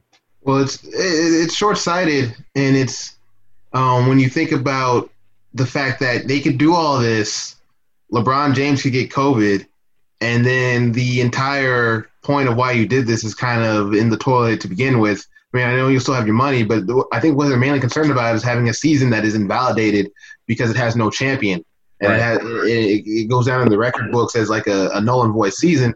But there's there's so many circumstances in which that happens anyway because Anthony Davis, LeBron James, Kawhi Leonard all get COVID, and then the Boston Celtics win the NBA championship. And you know, there's nothing wrong with that. Obviously, you know, they yeah, still. Having, I mean, I'm, I'm saying there's nothing wrong with it from the standpoint of the Celtics being the champions. I know. but you know, for for them, even though they survived the COVID march, and that you know, in some ways that's admirable and will be a, a reason to celebrate in of itself. Yeah. At the same time, they're always going to have to deal with questions about about their championship and how it's tainted and all that and all the like, and that's unfair to them as well. Um, and so, and so there's the reason, the main reason why they're doing this is already you know in very tenuous ground anyway because you know anyone can get COVID. There's as healthy as LeBron James's body is, and he's one of the dudes who takes care of his body the best. Yeah. He, he can stop himself from getting COVID. It's impossible. That's not something he can control. And so if he gets it, he gets it and he's out. And they have no real plan for that. They have no real plan for if if someone gets COVID. Basically, this is like an injury, and that they're just done. And mm-hmm. that's all they can do. I'm not saying that there's a way to make a plan for it. That's it. And so there's various ways in which this season, this quote unquote uh, season, could could get invalidated to begin with, and then why we risk all these players' health? As Daniel's pointed out, it's already a short-sighted goal to begin with, and now the reason you did it all seems to be seems to be tainted anyway. And if LeBron James goes out, that could hit your ratings. Your ratings, so you probably don't even get the TV money, or not the TV money. You'll still get the money from the contracts and such that you're trying to protect. But the the grand overall scheme of of money that you're trying to get will take a hit as well if something like that happens. Um, and for, I think something that y'all touched on. Uh, I hate to bring it back to NFL hate, but this really does kind of swing on the fact that I think a lot of these t- seasons, a lot of a lot of these seasons are worried about running into the NFL season, and so they're trying to rush it. There's a there's a certain mm-hmm. point of, they don't, they don't want to compete with them. Yeah, they don't have time to wait. So like Daniel's like Daniel's saying, let why don't they just sit back and wait? Well, they've pretty much already waited as long as they can, which is why they're start they're as long as they feel like they can, I should say. Um, and that's why they're starting the season when they are, so they can get to the deadline, the absolute deadline they feel like they can get to before the NFL will take over and kind of mop them over the head. If the NFL were leading on this and saying, hey, it's looking like we're going to need to postpone the season as well, then maybe, maybe, this isn't a guarantee, but maybe the, the NBA, the MLB, would, the NHL would feel more comfortable yeah. postponing their seasons to get more information so that they could be like, all right, well, you know, we're not going to run into the emperor of the of sports NFL and have them mollywop us yeah. over there because everyone thinks that no matter what they do, the NFL is going to roll, baby, because that's what the NFL does and that's how they are. And they're not wrong to think that. And so some of this does come down to the head, the top of the sports world not really leading by example on this kind of stuff. Sure. And Roger Goodell saying, "Hey, we're opening up training camp, business as usual, baby. Uh, that's our plan." And so, like, some of it does swing on that. And now, I'm not saying that the NBA, the MLB, and the NHL don't have their own moral obligations to their players, as we've already pointed out, because they absolutely do. Whatever the NFL does, but there is some of this. Some of this does kind of rain on the NFL you know, not being willing to budge on their season because they easily could move their season a little bit as well, and that helps everybody else. Now that's not their job, but right. they could. Yeah. and so we didn't touch on the because it does look like the NBA so far is going to go full steam ahead. I can't see how with all the information we're getting, but it does seem like they are. We still haven't touched on you know the the social aspect of it, uh, which is them putting things on the back of their jersey to kind of keep the movement at the forefront. Uh, we haven't we haven't you know hit on that at all. Um, uh, did y'all have any thoughts on that? Uh, does it strike you? Because I'll, I'll, I'll, I'll say what it, to me, and I, I want to word this carefully because I don't want to make it seem like anything that people do to kind of try to further the cause is unwarranted or it should be mocked or anything like that. That's not how I get down. I think anything you try to do, whether it be on social media, uh, whether it be events, some things that people think are kind of corny. Uh, you know, if they come from the right place, now you can critique them after the fact if they hurt, but in terms of when they're being thought of and brought out, I think those are worthy endeavors to try. But this did kind of kind of strike me as a little bit corny from the standpoint of if this was all they're going to do. Now they've already made mention that this is just the beginning. This isn't the only thing that they're going to do and so maybe I should be grading it on that scale. But you know, with all with it being the only thing that they have to give to us right now, it just seems kind of weird and kind of gimmicky, I guess. Um, just off first glance to me. Uh, what, what, do you guys think? Um, I'm kind of with you on that as well. I think from a, a marketing perspective is a bad way to go about it, just because it actually might turn too many people off in terms of wanting to watch the game, so it's going to hurt the bottom line, and also from getting the message across too. Um, I think not a exact parallel, but you remember in the All Star game one time where they did this, where they gave everybody nicknames on the back of their jerseys yeah. or yeah. whatever. That, that seeing that, I didn't think that was good at all either because when you're watching the game, you've seen NBA basketball so many times that you kind of assume stuff is going to be there. So like you know, LeBron James gets a dunk, he runs down the court, you see what 23, and then James or, or his number, then James or whatever, right? But if you don't see that all, you kind of see is like, you know, nicknames or different things and stuff. It's going to kind of make you kind of like look back initially because it's like, oh, what's going on? Like, I'm not used to this. It's kind of just strange. I think there's just a better way of going about it in terms of like their um their warm up shirts. You know, have the, the stuff on there, maybe stuff on the court too, and like a pretty nice design and everything. But to do on the jerseys and stuff, it's like ah because I kind of see it to where they're going to do that. They might sell jerseys like that too, and, and at that point, it kind of becomes convoluted and corny, all that kind of stuff too. Like to deal with the nicknames for the All Star game too. Like, I, I, would never want one of those jerseys. But I, I like where the the heart is at. It just they need to kind of reconfigure the plan a little bit more, kind of refine it, maybe run it through a few more marketing people or something. But uh, from face value, though. Hmm? Well, on that note, I'm glad I'm glad you you said that last part because that's actually where I'm going with it because I want to see some substance behind it. So, for instance, if you put Bri- Breonna Taylor's name on the back of your jersey, um, I, I, want to hear from these players, whether it's mm. on, on a commercial break, they breaking down some statistics, talking about that person and why that name is on the back of their jersey um, if there's a statistic, I, I, hell, I don't care if they have a statistic on the back of their jersey above their number, um, and have some sort of short essay about what it is. And I know it sounds crazy because you're giving these guys work to do, but the point is to show that activism and to show or, or to bring light to the situation. So if that's the case, then and there's a there's a handful of guys in the NBA that have always been pretty outspoken. So to have mm-hmm. them say, "Hey, this is why I have this on the back of my jersey. This is what's going on. This is what this number represents. This is the name of this person," and break that down because it's like you just said, Daniel.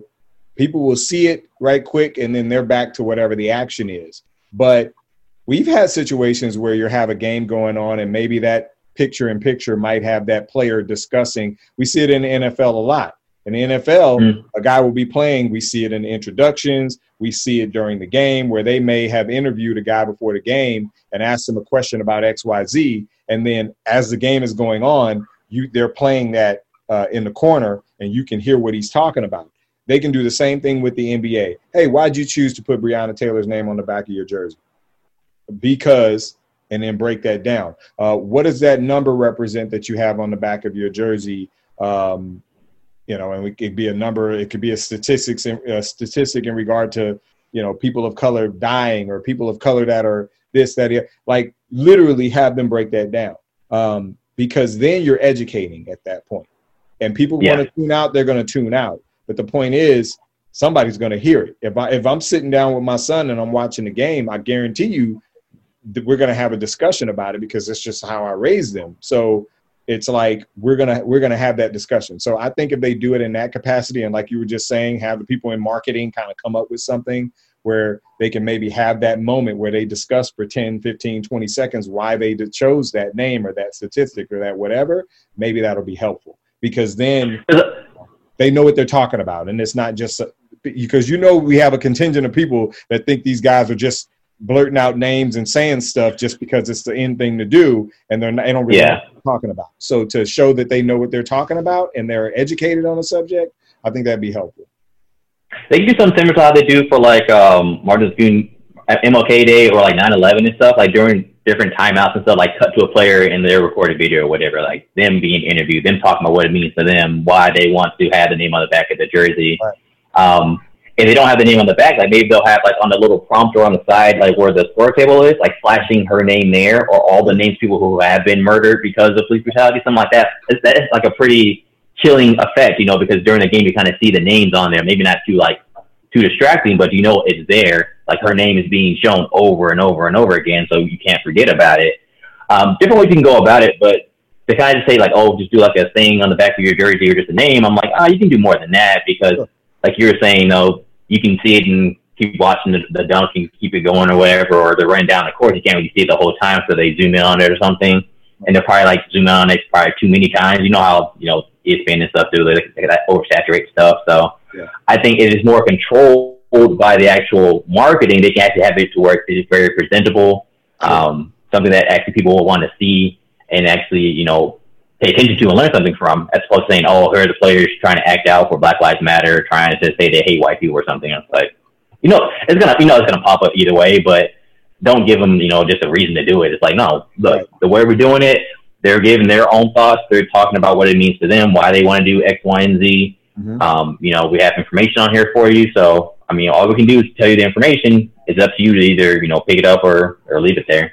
Yeah, yeah I, I like what both of y'all said because it combines uh, two things. Uh, Terrell's kind of idea kind of gets to the spirit of what they're trying to do. Right? They don't want people, um, specifically white people, but everybody.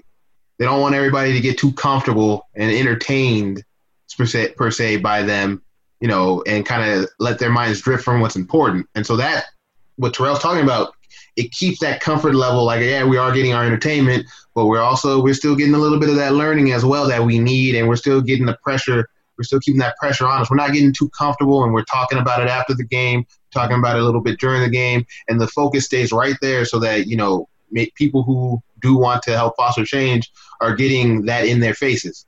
At the same time, what Daniel's points uh, points spoke to to me anyway was the presentable nature of it, and then the it not becoming a punchline, um, which is yeah. what it's jarring in the wrong way, right? Like that's what the that's what's wrong with the names on the back of the jersey is that it's jarring. It's jarring, and it, it does that aspect of it, but it's in the wrong way because then it becomes a punchline. It becomes a joke. You start to lose focus on what the main message is because you're too busy, you know, clowning the NBA because their jerseys look like trash or whatever. Um, for the nicknames, one of the specific things that was a distraction for me was that some of the nicknames weren't even what I thought the nicknames should be. And so now I'm thinking mm-hmm. about that instead of oh, it's cool that they're you their nicknames or what does that nickname mean? Instead, I'm thinking about how they don't have the nickname that I thought they should have, yeah. and you know that is somewhat of a problem. Uh, it kind of to me is like the Aunt Jemima thing. Uh, we had the argument where like, well, they're like, don't take Aunt Jemima off the the the server sure. because if you do, then her story gets erased and no one's gonna watch it. And then, but people, the counter to that is how many people are actually going to Google because they saw Aunt Jemima on the syrup bottle and wanted to learn more. Very yeah. So that's the problem that comes up here. I, how many people are you actually sending to Google because yeah. of what you did? Yeah. Um, it, probably not many. So if you take it another step further, uh, and you know educate further a little bit, give them a little bit of a tidbit, and, and keep the focus on that. It does it it it it, con- uh, um, it, it accomplishes both those goals in my opinion. So I, yeah. I like y'all said. I thought they were both uh, really good additions to that point. You know, you don't just destroy the point and say like, "Oh, you can do better." You actually improved upon the design and, and it, made, it made it better, which was which was useful. Um, and, and again, just to just to reiterate this, this wasn't this is not the only thing that they're gonna do. Um, they they've already stated that, so there's no like there's no kind of wonder if this is the only thing they're gonna do. It's not. This is just kind of the starting point, and this isn't even an official thing yet. This is something they're kind of workshopping. So uh, I, I, don't want to. I don't want to be the guy. I don't want to pretend like we're the guys who are like, oh, they're only doing the one thing and it sucks because that's not. shame on them. Shame. Shame. Shame. not good enough. Not good enough. Social You're social. I'm better at social justicing than you are. Ah, that ain't it. That ain't it. Open your third eye. Your third eye. And so yeah. Uh, and so, anything else you got? Yeah, I mean, y'all, y'all already y'all were excellent. Y'all way better than me. Y'all came up with some good stuff there. Um, but anything else y'all wanted to add uh, before we transition into the greatest segment in the history of the land? Was there any more mention about the coaches for the NBA? I know that, of course, they had mentioned the concern about the older coaches being on there, being on the bench and everything. Um, but since they're still pushing for it to happen, has there been an update about if they're going to still allow them to to coach or have to be like in a, a booth or something? Or have you heard anything about that? I haven't heard anything about that. I know that they're limiting the amount of coaches that they can take, um, and so mm-hmm. you have to think about because uh, Steve Kerr and uh, I was talking about that uh, with Doc Rivers and Pete Carroll on the po- on their podcast the other day, uh, the Flying Coach, uh, and they were uh, talking about how they were going to only be allowed to take a certain amount of coaches, so they had to think about who would be best, not only from a X and O standpoint, but just a you know they're in a pandemic and they want some of their most calming influences and some of their the people that the players are going to relate to the most. They want them there, and so they're not yeah. going to take all their coaches. So you know that's probably going to be a consideration as well. Um, age is probably going to be a factor if you're more susceptible to the virus, if you're immunocompromised or anything of that nature. That's going to be a consideration. But I haven't heard anything specifically about if they do want to take an older coach, or there going to be any you know additional safety precautions or things that they can't do, places they have to be. I haven't heard anything about that. Oh, okay. Yeah. So with that being said, uh, those two time for the greatest segment in the history of segments. Wouldn't you say, Terrell? I would. Would. Thank you. Uh, we're doing it's time for Is This Your King? Uh, we're actually doing it a little bit different this time. Uh, uh, uh is this your king war, if you will? No, I'm just kidding. Uh, I actually, I actually, to that point, I actually want to specify before we get into this that me and Daniel have already had this conversation offline. Yeah. Okay we we we we, we understand and you know respect the other person's point of view on this. Um, they are differing point of views a little bit, but we're not. Whatever, whatever we say during this time, it's not some of this. Oh my God, I can't believe he thinks this way. He's he's such a he's such an apologist, or he's such a he's such a social justice warrior. Not that Daniel's ever called me that before, but you know, in case this is the first time he decides to, no. Uh, but no, we we understand what people are, where we're coming from we actually have a lot of overlap in these opinions, but you know, there's some there's some things that we disagree with a little bit, and so we're going to get into it. on that note, J Cole, J Cole and Noname. Yeah, cold uh, world, baby. Cold world, no blanket. You know what it is. Uh, this is actually starting off for me. This is an important thing for me.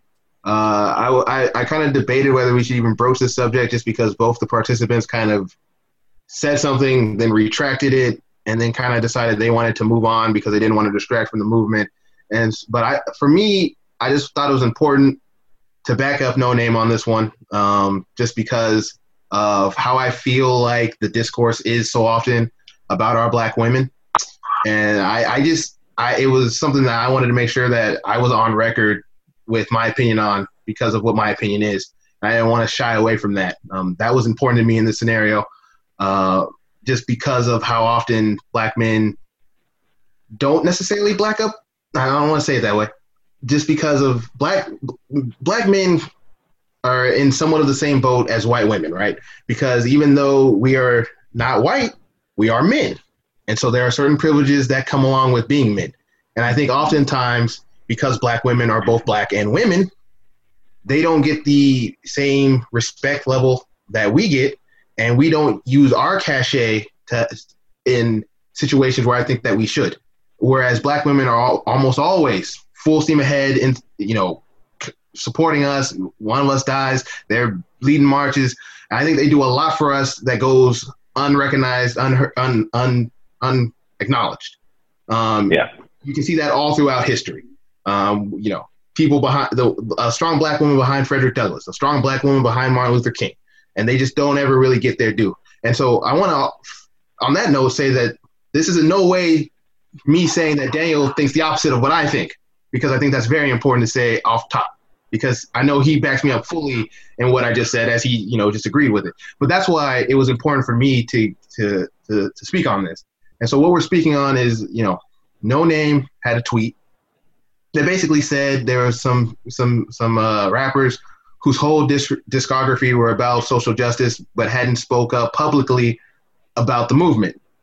And so she didn't name any specific rappers, but that hit J. Cole's ears the wrong way because he's one of the guys whose disc, whose discography is a lot about social injustice, and he had not at that point said something specifically said something um, on a on a social media platform about what was going down.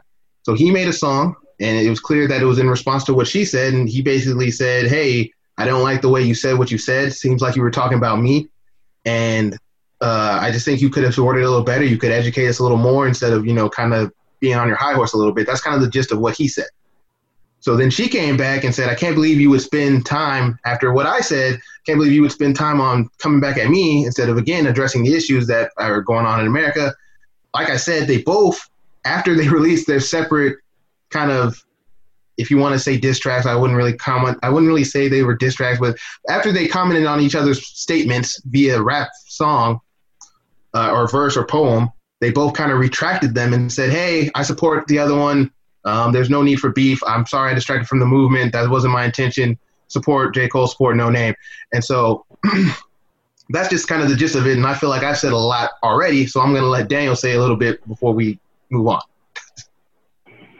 yeah, I, I mean, starting off with it though, because I think one of the main issues is how people are taking first kind of what Noname said to the other entertainers and such, and also how they're taking how J. Cole responded. Um, so, like Derek was saying, the gist of it was that, yeah, you know, um, a lot of your favorite uh, performers, rappers, artists, whatever, a lot of times in their lyrics and their songs, they'll talk about how, you know, the system is doing black people wrong, the police, all that kind of stuff, you know. And because of that, it makes them very popular, it makes them seem quote unquote woke. So we go and support them, we give them money, and now it's making them rich and famous. But now that comes out in terms of when it's time for them to actually, you know, stand on their platform and whatever, we don't hear anything from them. So, you know, that that's the gist of what it was. Uh, for J. Cole, from what, what I heard from, you know, his song, kind of what he said and such, is he actually felt like, yeah, maybe she is talking about me. And, but he didn't say it in light of, you know, why he's talking about me. It's more of like, dang, all stuff he's saying, like, yeah, maybe I could be doing more. His is more of like a self, or looking into it himself, self reflection in terms of, yeah, I, I say all this stuff, and a lot of people, because of the way I rap, they think that I am much more well versed in a lot of things that I'm not, right? So maybe because of this, people assume, like Noname assumed that he should be saying more when he was saying, well, I really don't feel educated enough to actually take a stance in terms of going out there doing speeches or, you know, on Twitter, giving, you know, a lot of statements and such. Now, for me, where I come on the side for J. Cole on this, and a lot of people were killing him, uh, his thing was, yeah, I don't understand, so I need to kind of learn more. But the way you're kind of talking and maybe like a the tone, you can't tell a tone from a tweet, but the way you kind of infer it from stuff you're saying was like kind of condescending to those type of artists who maybe she was talking about, be it J. Cole, whoever it might be. He's saying overall, when it comes to educating people, you know, on terms of social justice, really anything really, it's it's imperative if you want to help them you want them to learn more you want to help them get to that, that next level that you don't talk to them like they're the enemy or like they're a complete idiots or anything like that So he was saying he felt that the way she was coming about them is like, hey, we're actually all on the same side, even though we're lacking in this area. Um, we sincerely do want to help out. So you kind of just attack us and saying that we're not doing anything and that we're just taking everything for granted. Just paints us in a certain light, and we're like, okay, well, we actually do want to help. We don't know how, but we want to. But now that you kind of come in what seems to be possibly an attacking manner, that may dissuade people from actually trying to do more or trying to learn more, right? So my thing is her thing her, her statement was that she hadn't seen them tweet anything on their platform about it. It's like, okay, you haven't seen them tweet about it, but I mean, I think we've well, I've definitely seen this video of J. Cole going to marches about it, so he's doing something about it. Why does it have to be that everybody has to do like a grandstand in terms of tweeting for us to acknowledge what they're doing? Right? Like that's why I feel like she she might have been in the wrong the way she came about it because like J. Cole was saying, it's like, yeah, I want to help out. I don't know the, the right way to do this because you've been doing it longer than I have. Noname has been fighting for social justice for a long time. Like she's a very good rapper, but she's even better at what she's doing as an, as an activist too. So J. Cole knows that. He knows how how you know for the cause she really is.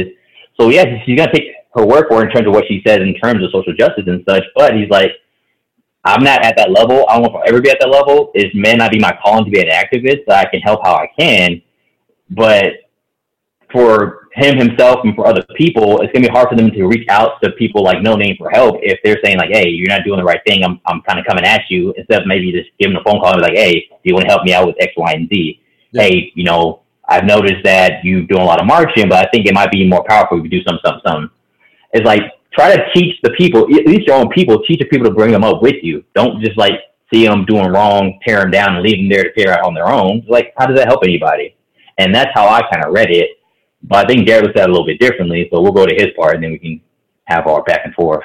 Yeah. And so, while I, I do understand that reading, and there are some certain parts of that I do agree with, um, I, I would say that it is important uh, that people with platforms use that platform, um, even if uh, you know, even if you don't think it's that important, or even if you're doing other things, uh, because it's very important to put a voice, a physical voice, and p- apply that pressure. All of us, um, which is why you know we speak on things so much in this show. So, um, and I think the, the, what struck me, why I think uh, J. Cole needed to be, you know, better. And I'm not here to say, oh, we need to cancel J. Cole or J. Cole is irredeemable or anything like that, because there's nothing he did that was irredeemable. Now, I do think he was in the wrong from this standpoint that it is incumbent upon us, um, and this is what I was trying to get it with uh, with my point at the beginning, is incumbent upon us as black men um, to be better, to be more, to research ourselves, to improve ourselves, and to constantly be uh, checking our biases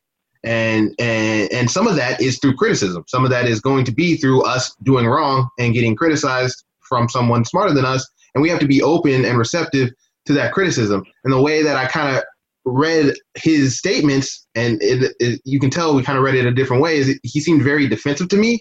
He seemed very like a hit dog's gonna holler because he did kind of have some aspects where he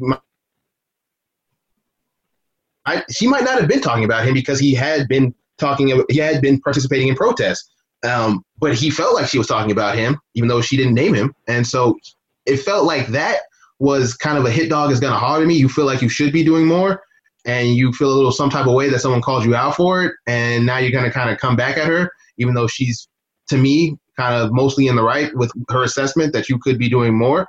And in his song, he even says that. So it was kind of it was weird to me because it seemed like he was talking off out of both sides. But maybe that's because you know of your reading of it, he was trying to be more congenial than I'm giving him credit for.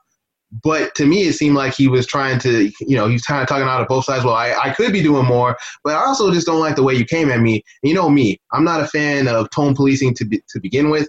So like, if you're gonna try to tone police someone, that's always gonna hit my ear the wrong way.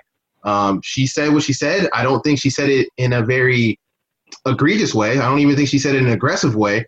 But at the same time, as a black woman in America, when she speaks up and when she asserts, that is going to always be perceived as more aggressive than it probably is is meaning to be. And you know, sometimes it is aggressive, sometimes it's not. But you know, they're always getting get that aggressive tone attached to them. And so, as a black man coming back at a black woman like that, it just I didn't I wasn't feeling that, and I expect more from J Cole because he is so woke. Now, maybe that is where my perception and reality fall short because he has more growing to do, and I completely will accept that he has more growing to do um, in that regard. And I have more growing to do in that regard because I'm not perfect. I think I wake up every day and try to figure out how I can be better at this, at all of this. Um, what can I do that's more? How can I use my platform, whatever little I have, to not only increase issues for black men, but for black women whose voices aren't getting raised up high enough? That's very important to me. And so, as a, as a black man kind of denigrating a black woman in public like that, I just felt like that was a matter for more private matters because it because it became so personal. He she when she did it, however wrong you think she was in in stating that opinion, it was a general term for everybody. Could she could be talking about Nicki Minaj as much as she could be talking about J Cole. When J Cole responded, right. when J Cole responded, he is talking about Noname. So it, it struck me uh, uh, it struck me wrong that he would have that battle publicly with one of our black women who's doing the work as she is doing. That, that now again, and I know it, something I kind of know a little bit of what you're gonna say. That doesn't mean she's above reproach, she's above criticism, because you know J Cole's freedom of speech, freedom of his pen. He can come back at her however however way he would like. He has that right. I just it just not not. I just expect a little more from him from from my perspective.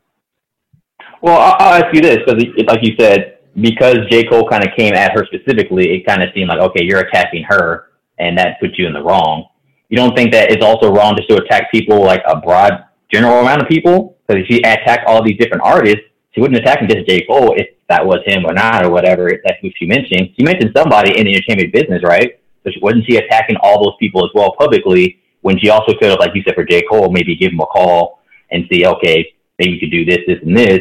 And then maybe if they had pushed back or something like, hey, I tried to reach out to them, these people that y'all are supporting, but they don't want to help out, just so you know, something like that. But that's not the case that I got from it. It's like, hey, she just felt some type of way about the entertainment business for some of these people that were like on the top of the list, whoever it may be, J. Cole or otherwise. And she went out and she said what he said about him, which is okay. I mean, that's her opinion.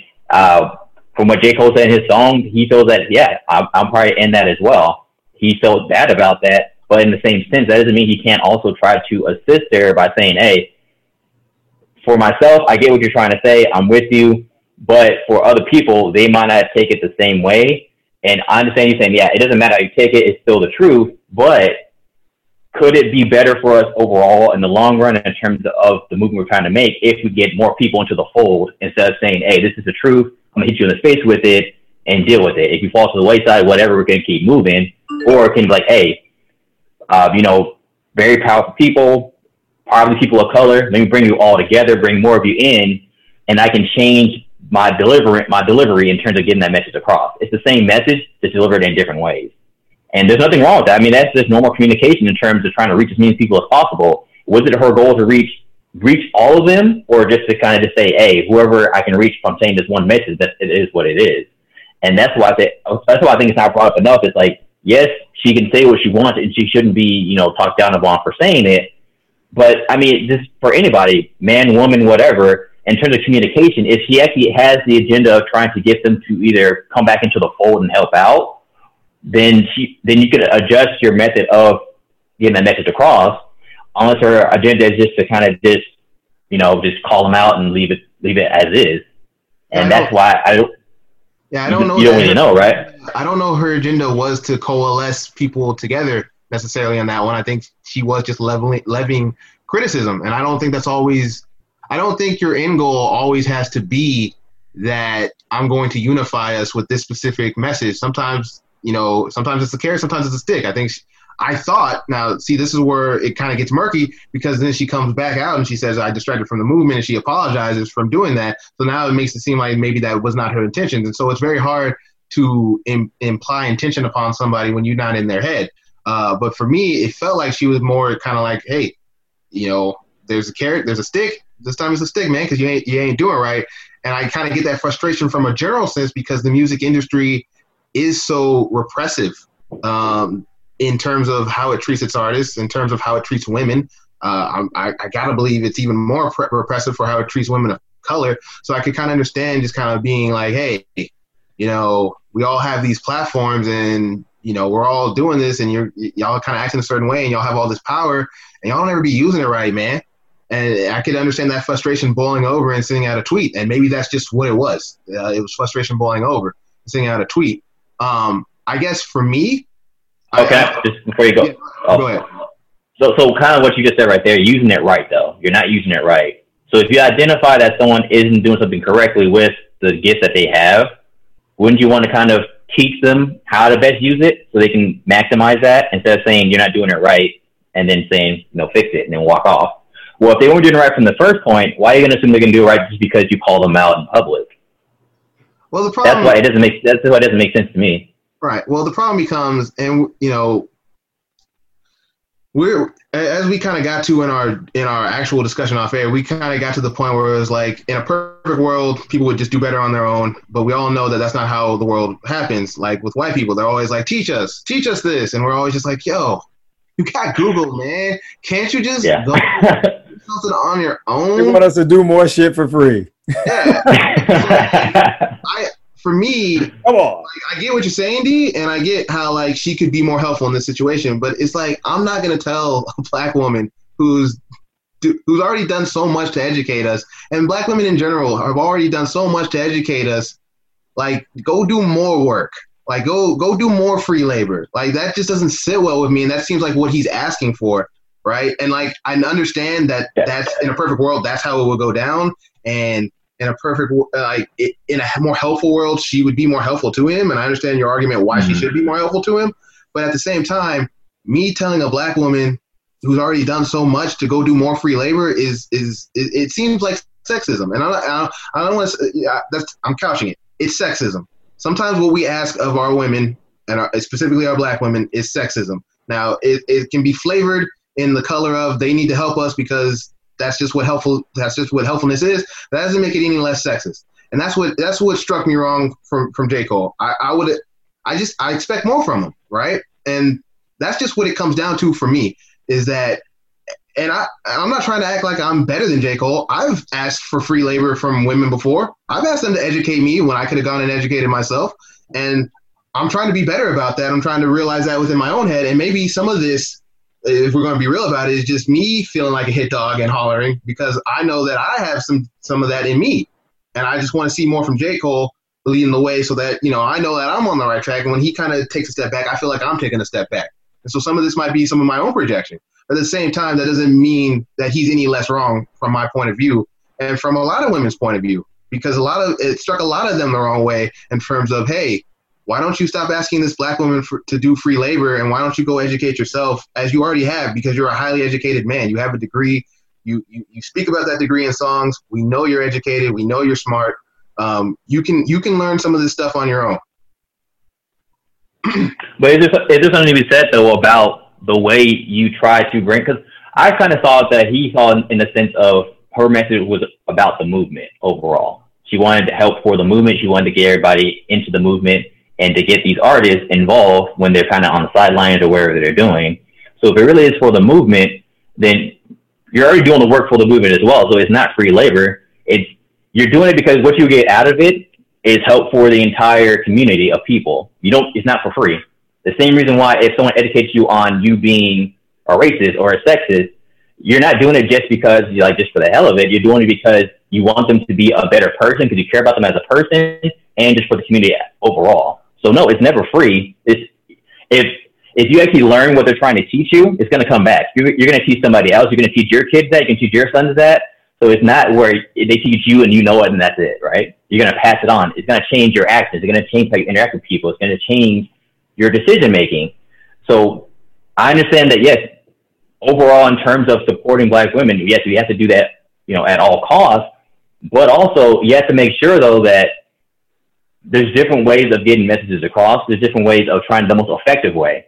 And I think he's just trying to let, trying to let her know that yes, what you're saying is true about me, and you know I think about that a lot, and it's kind of probably one of his uh, one thing that he really just doesn't like about himself. But in the same sense, though, he's like, what's happening now is bigger than me and you. It's about overall. It's about the entire uh, the entire country. So if we want to get more people in to help us to get there quicker or get there more effectively, we have to be able to bring them in in different ways instead of just beating them overhead with, hey, you're doing something wrong, fix it, and then moving on.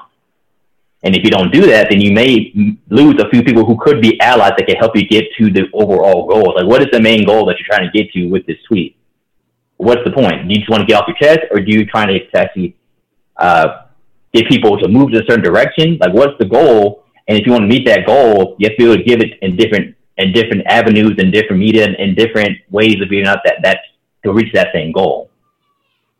Right, and I mean that's where it, it's some, and that's where some of this just ends up being me arguing with you instead of her arguing with him. Because then after yeah. what he says, she he's like, "Well, I walk all that back." Then after what she says, he's like, "Well, I walk a lot of that back." So then it just ends up being me arguing with you, and that's a whole different proposition than me sticking up for black women or you, you know, sticking up for J Cole. And so then it just kind of all falls apart. Which is, but it's a different podcast, yeah.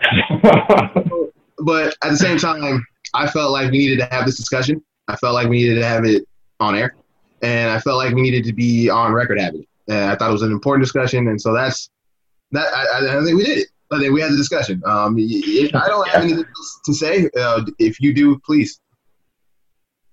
No, I think yeah. Like I said, we, we talked about this ad nauseum off off the pod. So, um, but I think it, it was good though for both of them to kind of just come out and say, okay, hey, we're we're both a distraction anyway, so let's get this back. We can have this discussion, you know, in the background, one on one for ages if we want to, but there's bigger and bigger important things going on right now. We need to get that focus over there, and off of you know, these random songs we just put out. So.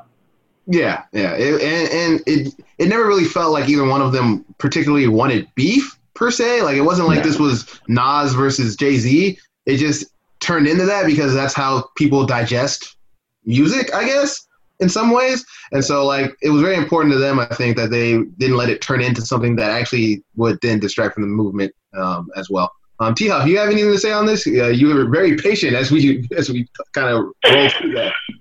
One time, uh, a girl from like California followed me on Instagram because she thought I looked like J. Cole.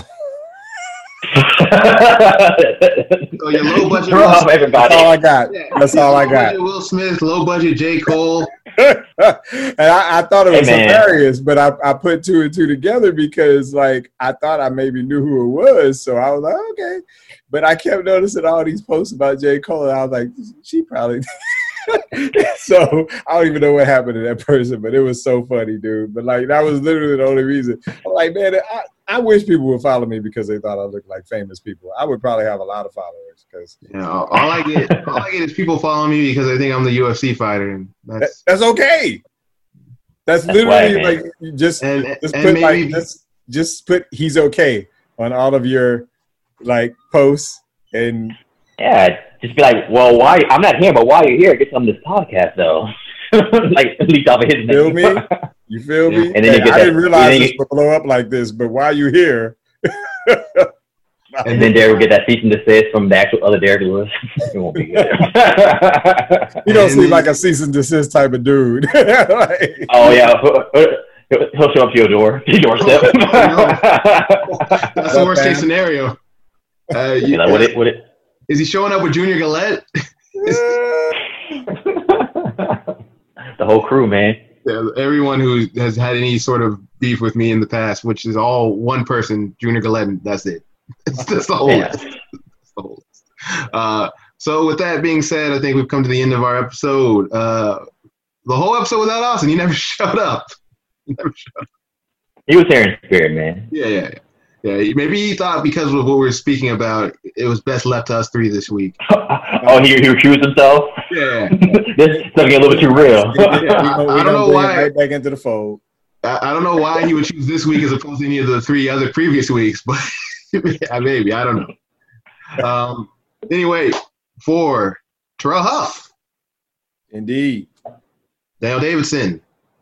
Yes, sir. I am Dr. Lewis. Not the, the third. Yeah, work on that, D. Work, we, work on that. We're not taking another two weeks off, but you know, just work on it. Uh, you know what, man? I'm gonna do. I'm gonna do better. I'm gonna do better. Thanks, man. Thank Tell you. Thank, thank you. Thank you, Noname. I should do better. Your deliverance for that message has inspired me to do better. You shall see it next podcast. What your message has inspired me to do that's a little. That's a little passive aggressive. My job. I'm passive aggressive guy. You aggressive aggressive guy. I'm the passive aggressive. Terrell, hit him with the outro, baby. The weekend it take because the weekends, but sports don't. Goodbye.